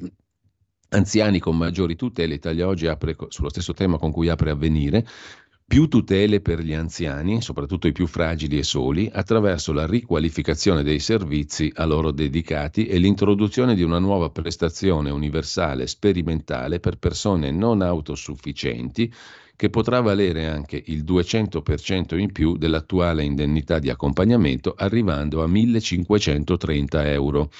Arriva oggi sul tavolo del Consiglio dei Ministri il decreto legislativo che attua la legge 33/2023 sulle politiche in favore delle persone anziane. Il dettaglio della nuova legge sui servizi per gli anziani con maggiori tutele a pagina 30. Nel frattempo, nel 2023 le imprese non hanno dato soldi al PD, che però si è rifatto ampiamente con il 2 per 1000. E ancora in primo piano su Italia Oggi, Salvini blocca il limite di velocità di 30 km orari in città. Le zone con limite di velocità di 30 all'ora nei centri abitati possono essere introdotte solo per determinate strade e tratti di strada che abbiano specifiche caratteristiche costruttive e funzionali. Le ordinanze istitutive devono dare evidenza della metodologia adottata nel rispetto di alcuni precisi criteri. In ogni caso, nel perimetro così individuato dell'area a velocità ridotta deve essere mantenuta una rete di strade con limite a 50 all'ora per garantire i collegamenti tra punti estremi dell'area. Lo prevede la nuova direttiva del ministro Salvini sulla disciplina dei limiti di velocità nell'ambito urbano, cioè le ordinanze dei comuni devono precisare perché si va a 30 all'ora in determinati tratti di strada. In ogni caso, nel perimetro individuato dall'area a velocità ridotta deve essere mantenuta una rete di strade con il 50 all'ora per garantire collegamenti tra i punti estremi dell'area medesima. Insomma, un po' di paletti sulla questione del limite dei 30 all'ora. Mentre salta in Piemonte l'accordo politico tra PD e 5 Stelle, i partiti sono ai ferri corti per le prossime regionali, scrive Italia Oggi. Il Sole 24 Ore, il quotidiano di Confindustria, mette in prima pagina la questione dei controlli soltanto sul 5% delle partite IVA per la lotta all'evasione. Soltanto una partita IVA su 20 viene controllata dal fisco. Nel giorno del via libera al decreto che allarga le maglie del concordato, diventano attuali i dati dell'incidenza delle verifiche tributarie. Ogni anno sono poco più di 100.000 gli autonomi che incappano in un esame approfondito dell'amministrazione finanziaria. Sono meno del 5% dei soggetti che presentano le pagelle fiscali, un dato considerato dal fisco a fortissimo rischio di sottostima.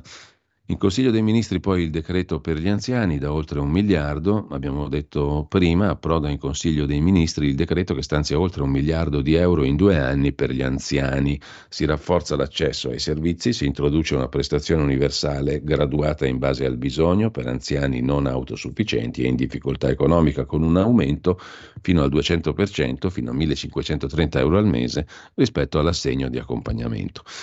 Dal 24 Ore passiamo a dare un'occhiata anche al Manifesto. Il quotidiano comunista apre con il mondo nuovo, cioè i due Trump e Milei che incarnano la destra nel mondo. Trump vince nel New Hampshire, la prima delle primarie americane, può essere l'ultima. In Argentina sciopero generale contro Javier Milei e il suo liberismo senza freni.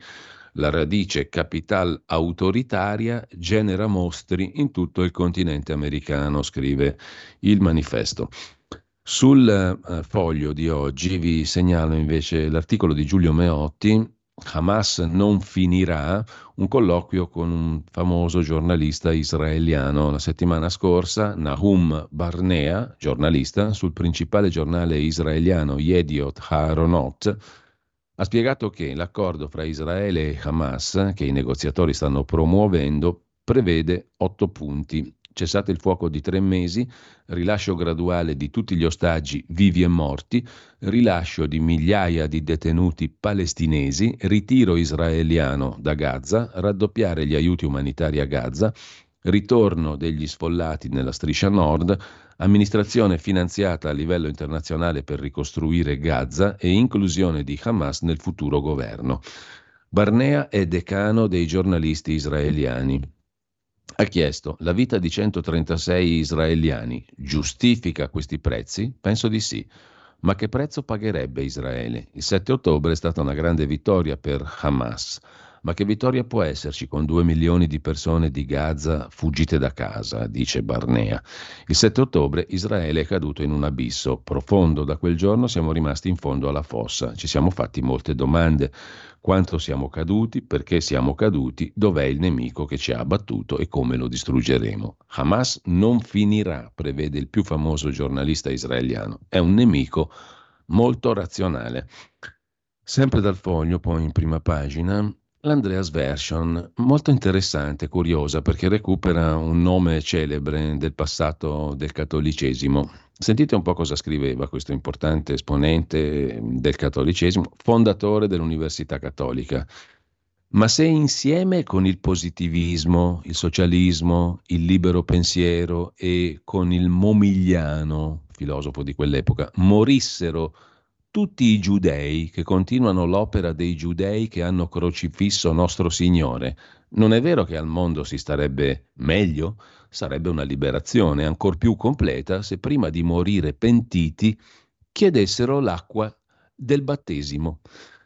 Ecco, commenta Andrea Marcenaro, sopra un concetto così limpido da ridire non c'è molto. Avvicinandosi però a grandi passi il giorno della memoria, perché mai nei panni di Ciccio I, Papa Francesco, non dare ordine di effettuare un veloce controllo sotto l'ospedale principe della Santa Sede, quello che porta appunto il nome di Agostino Gemelli, illustre formulatore della proposta sopradetta? Vedi mai avesse fatto costruire qualche tunnel per supercardinali nel frattempo dimenticato. Post scriptum. Ma Dio sempre strafulmini col libero pensiero e Momigliano la cancel culture. Interessante quello che scriveva il padre Agostino Gemelli, antisemita come non mai. Lasciamo il Foglio, andiamo al Dubbio. Il Quotidiano degli Avvocati mette in prima pagina, dal suo punto di vista direi giustamente, ma la questione ha una valenza generale, il caso dell'avvocato difensore della signora Alessia Pifferi, la madre omicida. Hanno indagato l'avvocato, l'avvocata e le psicologhe accusate dai PM di Milano. L'Unione delle Camere Penali Italiane protesta, sono trattate da complici. Vogliono farmi abbandonare la difesa? Non ci penso proprio. Ma per che cosa? Io non farò alcun passo indietro, salvo che il giudice non stabilisca la mia incompatibilità. Ma questo lo vedremo il 4 marzo, dice Alessia Pontenani, che difende Alessia Pifferi in carcere per aver lasciato morire la figlia di 18 mesi. Da poche ore ha appreso, e rigorosamente a mezzo stampa, di essere indagata insieme con due psicologhe del carcere di San Vittore per falso ideologico e favoreggiamento. Un'altra notizia mette in prima pagina il Dubbio. Viene dall'Iran, impiccato un ragazzo bipolare. Le persone scendono in piazza contro il regime. Questa è terribile. Impiccato un ragazzo bipolare.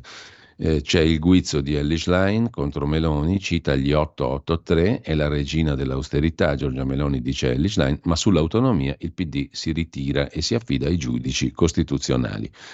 Sempre in prima pagina sul Dubbio, Carlo Nordio, magistrati fuori ruolo, test psicoattitudinali, ci sono tensioni nella maggioranza sulla riforma Nordio, decreto congelato. Le commissioni giustizia di Camera e Senato avrebbero dovuto votare ieri pareri non vincolanti sui decreti attuativi sui magistrati fuori ruolo, CSM, ordinamento giudiziario. I senatori avevano tempo fino al 19 gennaio per esprimere il parere, fino al 28 gennaio per l'altro provvedimento. Il decreto è rimasto congelato. A chiudere, caccia ai massoni, lo Stato torna indietro e obbedisce alla Corte europea dei diritti dell'uomo dopo la sentenza di Strasburgo. Nel 2012 il Tribunale di Prato ha pubblicato un documento nel quale veniva chiesto in modo esplicito che i candidati dichiarassero la loro eventuale appartenenza a logge massoniche.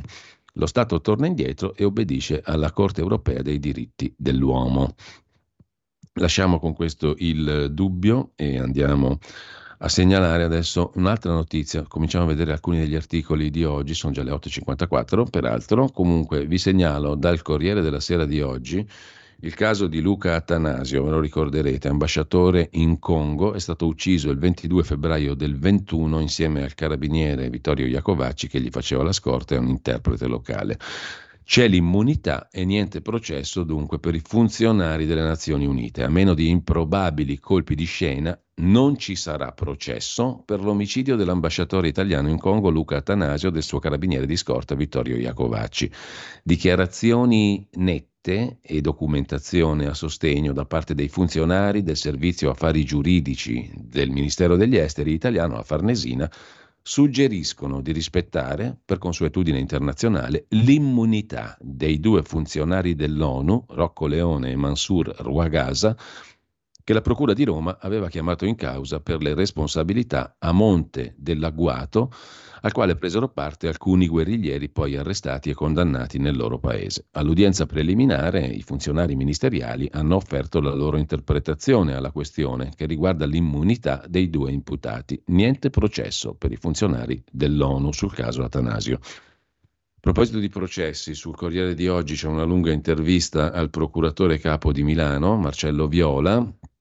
Violenze sulle donne, ci saranno più magistrati e la mafia qui a Milano è nascosta, la corruzione si è polverizzata, girano tantissimi soldi, vigileremo sull'incrocio tra criminalità economica e criminalità organizzata, dice il procuratore capo di Milano. Non si fa cenno alle indagini sull'urbanistica che tanto hanno sconcertato il sindaco di Milano, che ha mandato il suo assessore a parlare proprio col procuratore Viola per vedere di trovare una soluzione alle troppe indagini in tema di urbanistica in quel di Milano.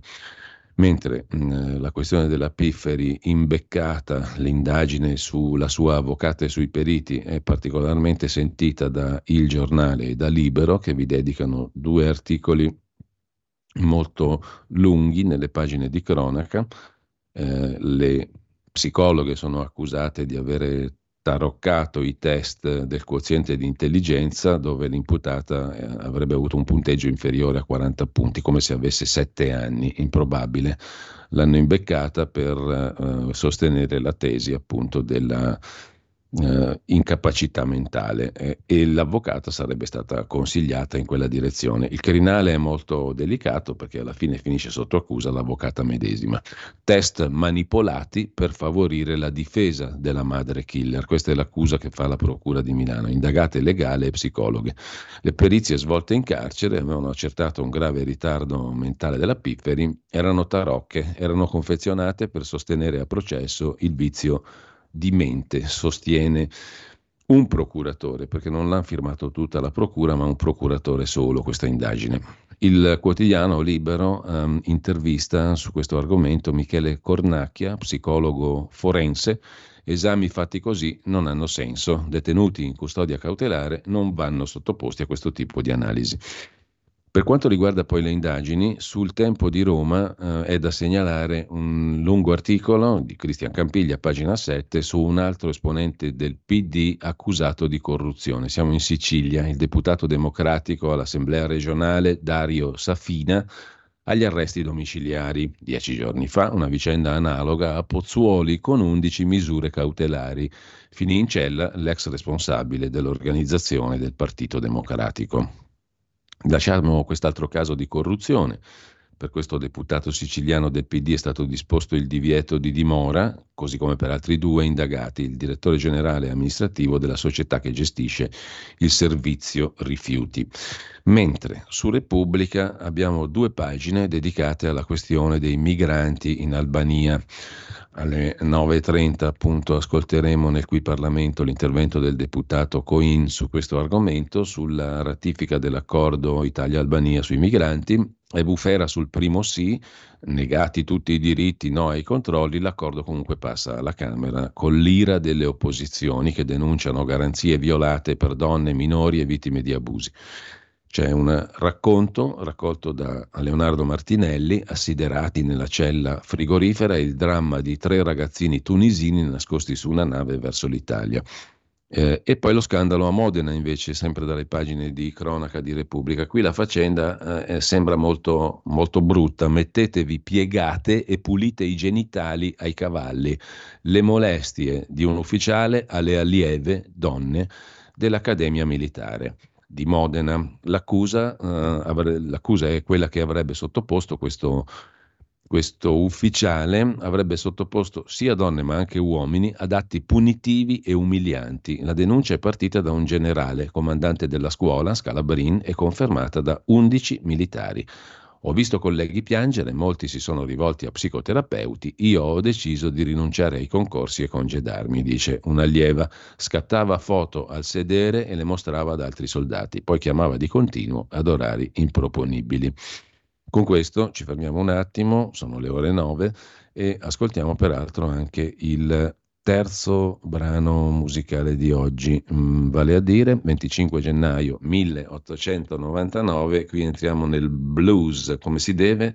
Nasceva Sleepy, così soprannominato, John Estes a Ripley, Tennessee, è morto nel 1977 e ascolteremo un suo brano, Living Trunk. Stai ascoltando Radio Libertà, la tua voce libera, senza filtri né censura. La tua radio.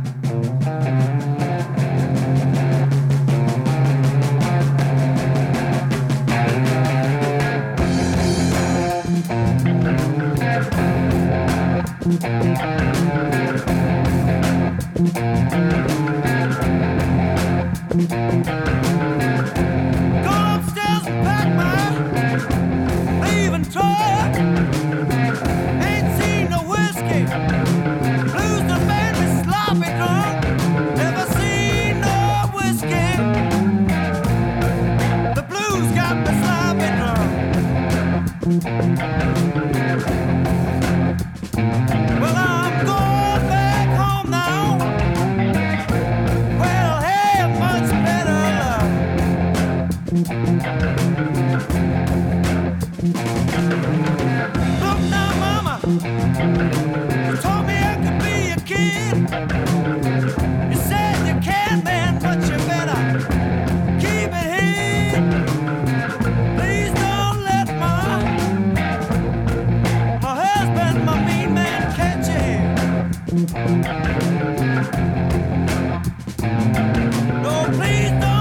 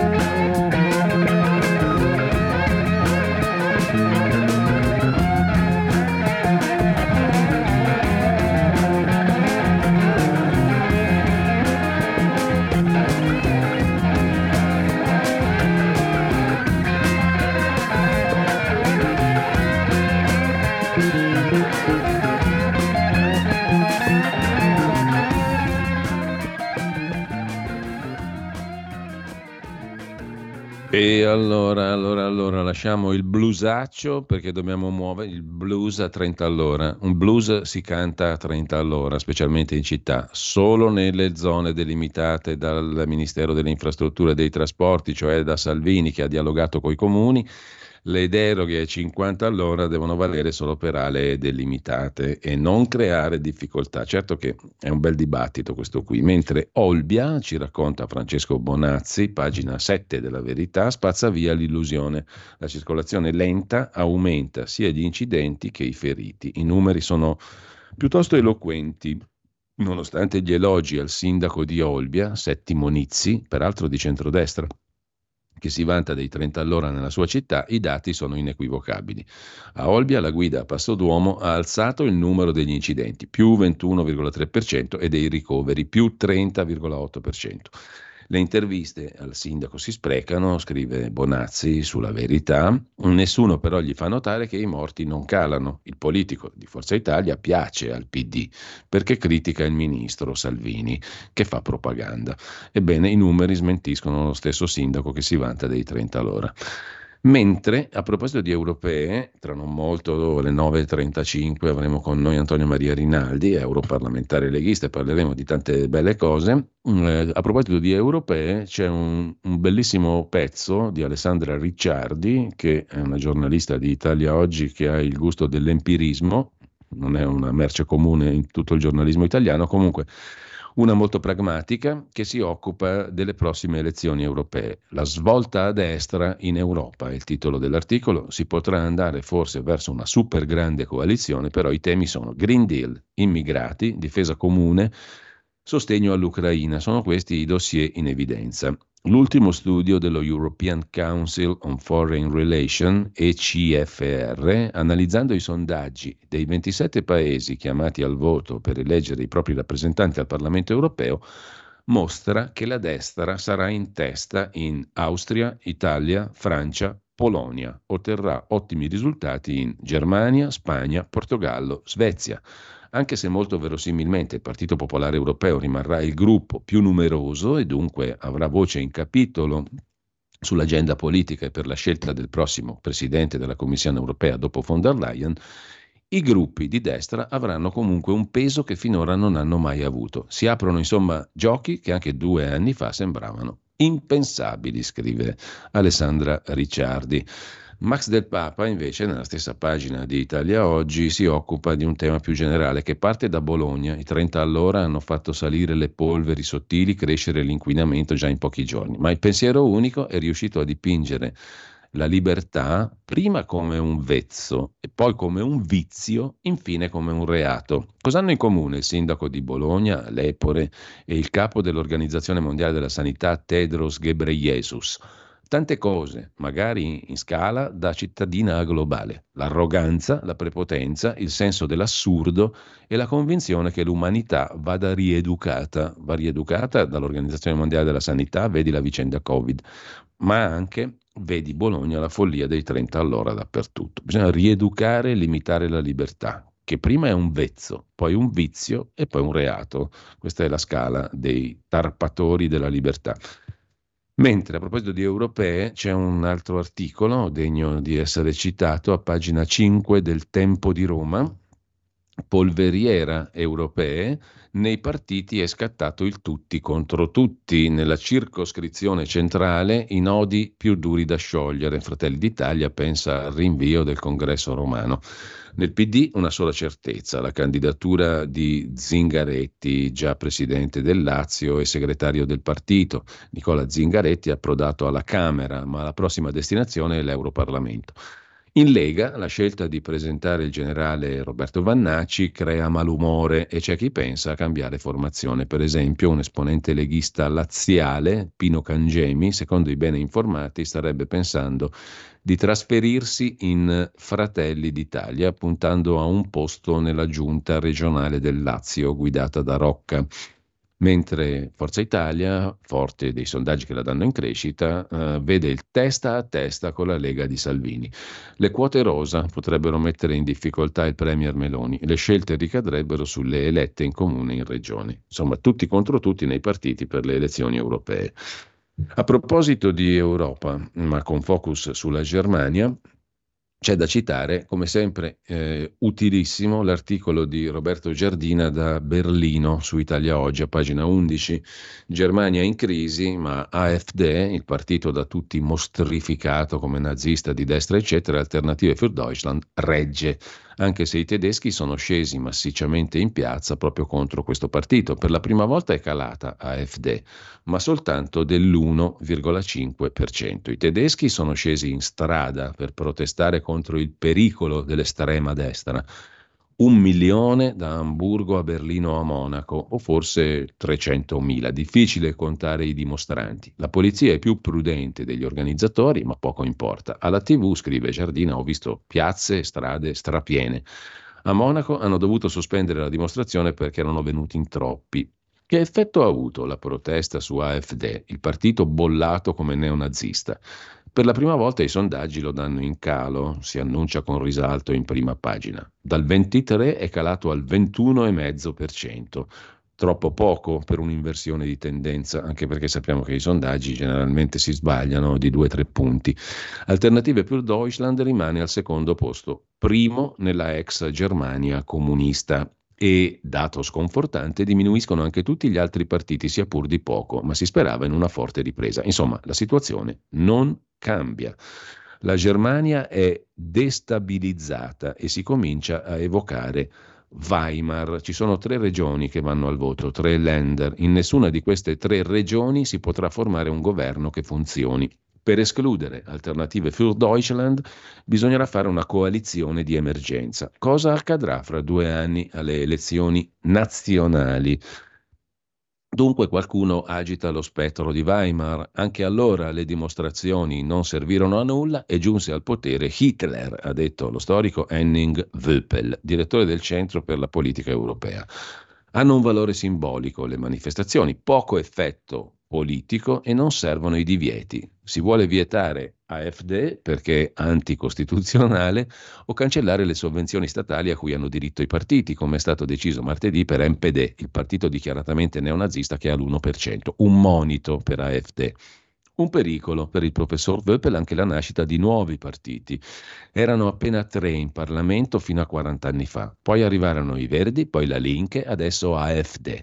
Ma ora è nato un altro partito. Probabile che Sarah Wagenknecht riesca a entrare al Bundestag. I Freie Wähler, i liberi elettori, altro movimento fuori dai partiti, è già al governo nella ricca Baviera. Un sondaggio ha rivelato che i 2/3 dei tedeschi pensano che il governo stia dividendo il paese. I tedeschi non sono nostalgici, sono delusi da chi li governa. I 2 anni dell'attuale coalizione semaforo, un disastro, ha detto il presidente dei datori di lavoro Rainer Dulger, 59 anni. I politici al potere, ha detto l'imprenditore, ignorano i problemi reali dell'economia e cresce la burocrazia che rallenta le decisioni e aumenta i costi. Economia e politica sociale non hanno più bussola. Non è finita neanche la protesta dei contadini, 1 milione, dei camionisti, da ieri delle ferrovie, la Deutsche Bahn, per 6 giorni. È il più lungo sciopero nella storia del dopoguerra tedesco. Il cancelliere Scholz ha rivolto un appello ai macchinisti.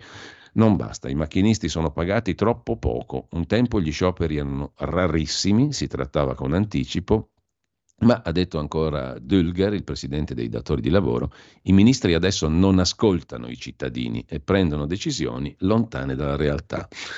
Questo il quadro molto interessante che Roberto Giardina ci offre dalla Germania. Facciamo giusto in tempo adesso a citare un'ultima questione, bollette esorbitanti per gli inquilini a TC, in questo caso siamo a Torino, sui bilanci il faro della Corte dei Conti. La protesta in corso Dante con guagli irragionevoli per le case popolari, anche 4.000 euro a botta, e una manifestazione di cittadini delle case popolari incazzati neri a Torino, bollette da 3.000, 4.000, 5.000 euro di conguaglio a gente che spesso non ha neanche i soldi per mangiare.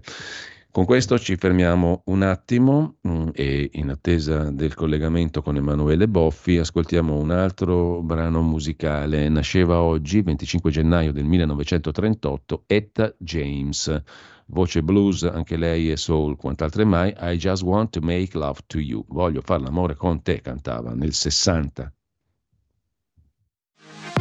Per la tua pubblicità visita il sito radiolibertà.net. I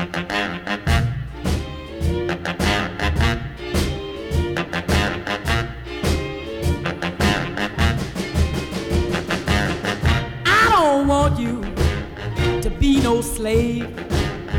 I don't want you to work all day. But I want you to be true. And I just wanna make love to you. Love. Ooh, love to you. All I want to do is wash your clothes. I don't want to keep you indoors. There is nothing for you to do but keep me making love to you. Love to you. Ooh. Love to you. And I can tell by the way you walk that walk. I can hear by the way you talk that talk. I can know by the way you treat your girl that I can give you all the love and in the whole wide world. All I want you to do is make your bread just to make sure.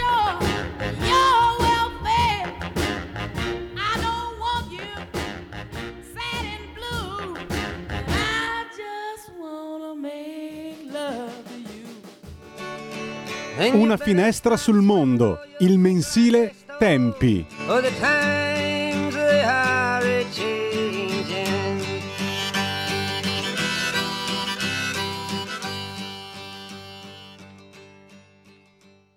Ed eccoci di nuovo in onda, come tutti i giovedì con grandissimo piacere do il benvenuto e il buongiorno a Emanuele Boffi, direttore di Tempi, tempi.it. Non perdete il sito perché è una collezione di spunti per riflettere sui fatti di cui leggiamo su tanti altri organi di informazione e per approfondire, straordinaria. Grazie Emanuele, buongiorno a te. Grazie a te e buongiorno a te e a chi ci ascolta. Anzi, tra l'altro dal sito è molto facile anche abbonarsi. E siccome quella di Tempi, ma veramente dobbiamo farlo però una volta, Emanuele, raccontare la vostra storia è raccontare qualcosa di estremamente interessante. Io stamattina ci pensavo, no? Avrei visto anche tu la prima pagina di Repubblica che mette in primo piano la velina nera, no? Cioè quello che Fazzolari scrive ai suoi deputati, ai suoi senatori, ai ministri di Fratelli d'Italia, no? La velina nera ovviamente fa riferimento al fascismo e qui mi collego subito anche al tuo editoriale di stamattina, no? In home page su tempi.it. Ecco, io pensavo a quanto, diciamo, logoro, frusto, inconcludente, ozioso, fastidioso è questo discorso sulla libertà di stampa fatto da gente che alle spalle ha editori come gli Agnelli o i Berlusconi o tanti altri ricconi e potentoni, e quanto invece sia straordinario il vostro caso, quello di Tempi, tempi.it. Voi siete dei giornalisti che non hanno un editore alle spalle, ce l'avevano, però vi siete dati da fare per proteggere la vostra creatura e avete fatto un mestiere straordinario, avete fatto un'opera straordinaria perché fate informazione, approfondimento di grandissima qualità con le vostre forze. Credo che sia una roba più unica che rara nel panorama italiano, no? A questi livelli e con questa efficacia e con questa capacità di entrare nelle cose del mondo e dell'attualità in poche persone che lavorano sodo e che si basano su se stesse. Questo non è un panegirico, Emanuele, questa è la realtà, no? E secondo me dovremmo veramente raccontarlo un giorno, questa vostra storia editoriale, perché è bellissima, io la trovo. Allora, sicuramente, intanto ti ringrazio per i complimenti, volentieri raccontiamola, la cosa che, come tu dicevi, fa veramente. Cioè, detto fra noi, Emanuele, voi che sapete cosa vuol dire essere liberi, cercare di fare informazione, stare in piedi da soli, cioè, credo che leggere di queste polemiche uno, cioè, veramente, l'oscillazione è tra il sorriso e l'incazzatura, tra il compianto e il sarcasmo.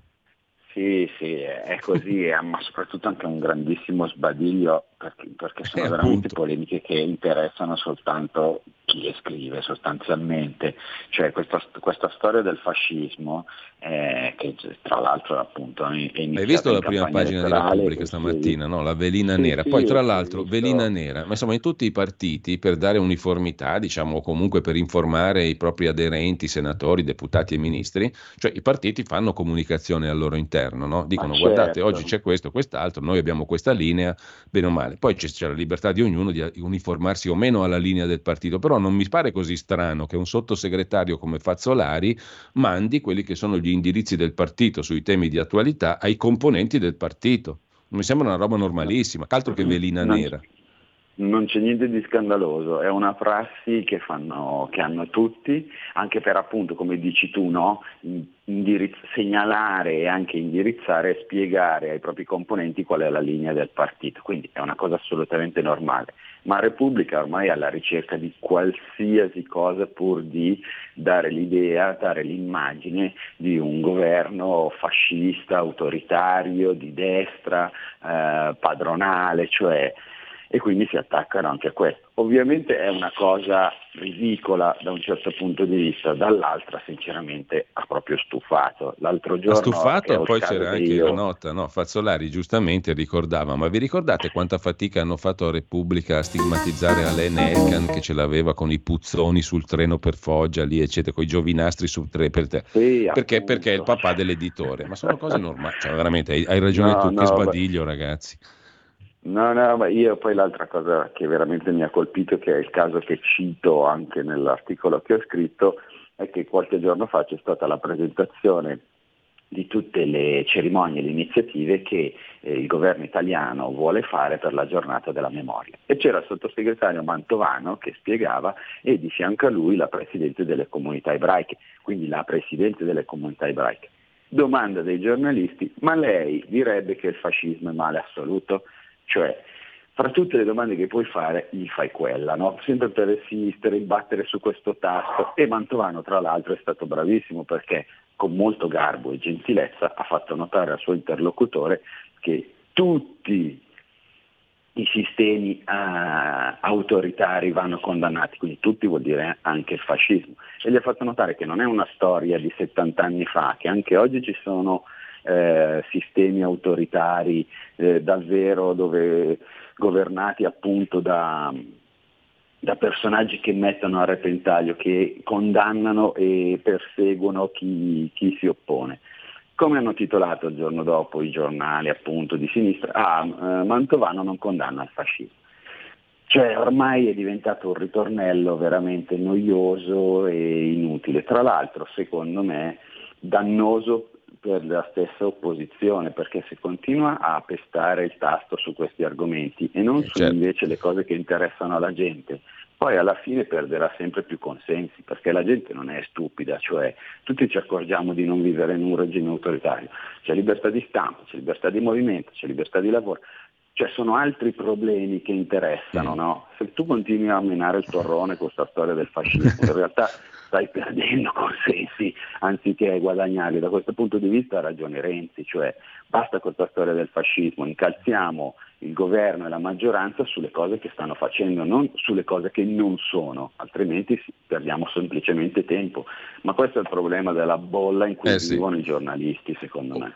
Oltretutto mi sembra, Emanuele, che questo mondo dell'informazione appunto dei giornalisti sia sempre più un mondo per vecchi, per parafrasare il titolo di un romanzo e di un film, no? È sempre più un mondo per vecchi, perché i giovani non gliene frega assolutamente niente di queste storie qua, giustamente direi. No, secondo me ormai anche a chi è una certa età, cioè è proprio il circoletto di quelli che vivono su Twitter, che vivono leggendo i propri editoriali, pensando che i propri editoriali cambieranno il mondo, cioè ci sono anche altre questioni di cui sarebbe interessante discutere e dibattere, però è impressionante, soprattutto devo dire Repubblica e la Stampa, che tutti i giorni, in tutti gli articoli, in tutte le prese di posizioni, ricominciano con questa storia. Io un po' le capisco, è il tentativo di fare le vittime, no? Noi siamo quelli per la libertà di stampa. Però ha perso un sacco di copie anche negli ultimi mesi Repubblica. Sì, ma appunto perché secondo me alla fine il risultato è controproducente, però vedo che ormai da quando c'è questo governo battono solo su questo tasto e io un po' sfogandomi ho scritto appunto basta, cioè non se ne può più di passare questa cosa. E tra l'altro tu sottolinei anche un modo per nascondere i propri affarucci oltre che i peccatucci. Sì. Ma certo, perché poi l'altro giorno appunto anche quando la Meloni gli ha detto venite a farmi le lezioni sull'italianità, voi che il vostro editore Stellantis e Fiat che è scappato dall'Italia, adesso va bene tutto però non prendetemi in giro. E c'è stato un editoriale di risposta di Molinari su Repubblica che dice no ma cosa c'entra, non c'è conflitto di interesse, cioè conflitto di interesse ce l'aveva solo Berlusconi, loro invece non ce l'hanno mai, no? Cioè loro sono esenti dall'avere il conflitto di interesse, vabbè appunto cose un po' ridicole, ecco. Altro bell'argomento in primissimo piano su tempi.it, l'autonomia differenziata, un'intervista al costituzionalista Guzzetta, no? Che la interpreta come un'opportunità per il Sud. La mia domanda un po' provocatoria, Emanuele, è, ma è un'opportunità per il Sud da qui a 170 anni? Perché mi viene da fare una considerazione molto terra a terra. Allora, anche Calderoli oggi richiama il 1861, l'unità d'Italia. Non siamo riusciti a rendere omogeneo questo paese dal punto di vista economico e sociale in 170 anni, 180 anni, dall'unità d'Italia in avanti. Riusciremo a renderlo omogeneo con i LEP in pochi mesi? Questa è la domanda. No, rido perché ovviamente la perplessità è giusta, cioè ovviamente ce l'ho anch'io, nel senso che bisognerà vedere innanzitutto quando finalmente questa autonomia potrà diventare vera autonomia, perché il procedimento è lunghissimo, è complicato, è pieno di curve. No, poi lasciami fare un'osservazione, io sono un federalista convinto, cioè ma federalista alla svizzera però non all'italiana, sì, certo. Quindi diciamo più confederalista che federalista, perché però lasciamo perdere le mie personali inclinazioni, sono un cattaneano spinto, diciamo, federalista alla Svizzera e municipalista, il potere più vicino possibile al cittadino, però questo non conta, non rileva, rilevo solo che per arrivare all'autonomia differenziata Noi ci siamo messi nella strada prima di garantire l'uniformità, cioè prima dobbiamo garantire l'eguaglianza assoluta e poi potremo differenziarci. Questo è il percorso, perché attuare i LEP significa questo, significa garantire a tutti le stesse condizioni, anche dal punto di vista banalmente della spesa. Costeranno un casino questi LEP, quindi nessuno li farà mai e quindi non avremo mai l'autonomia. Questo è il mio cioè la mia convinzione. Poi spero di sbagliarmi, però mi pare che sia così, più logico pensarla così che dire abbiamo raggiunto l'Eden.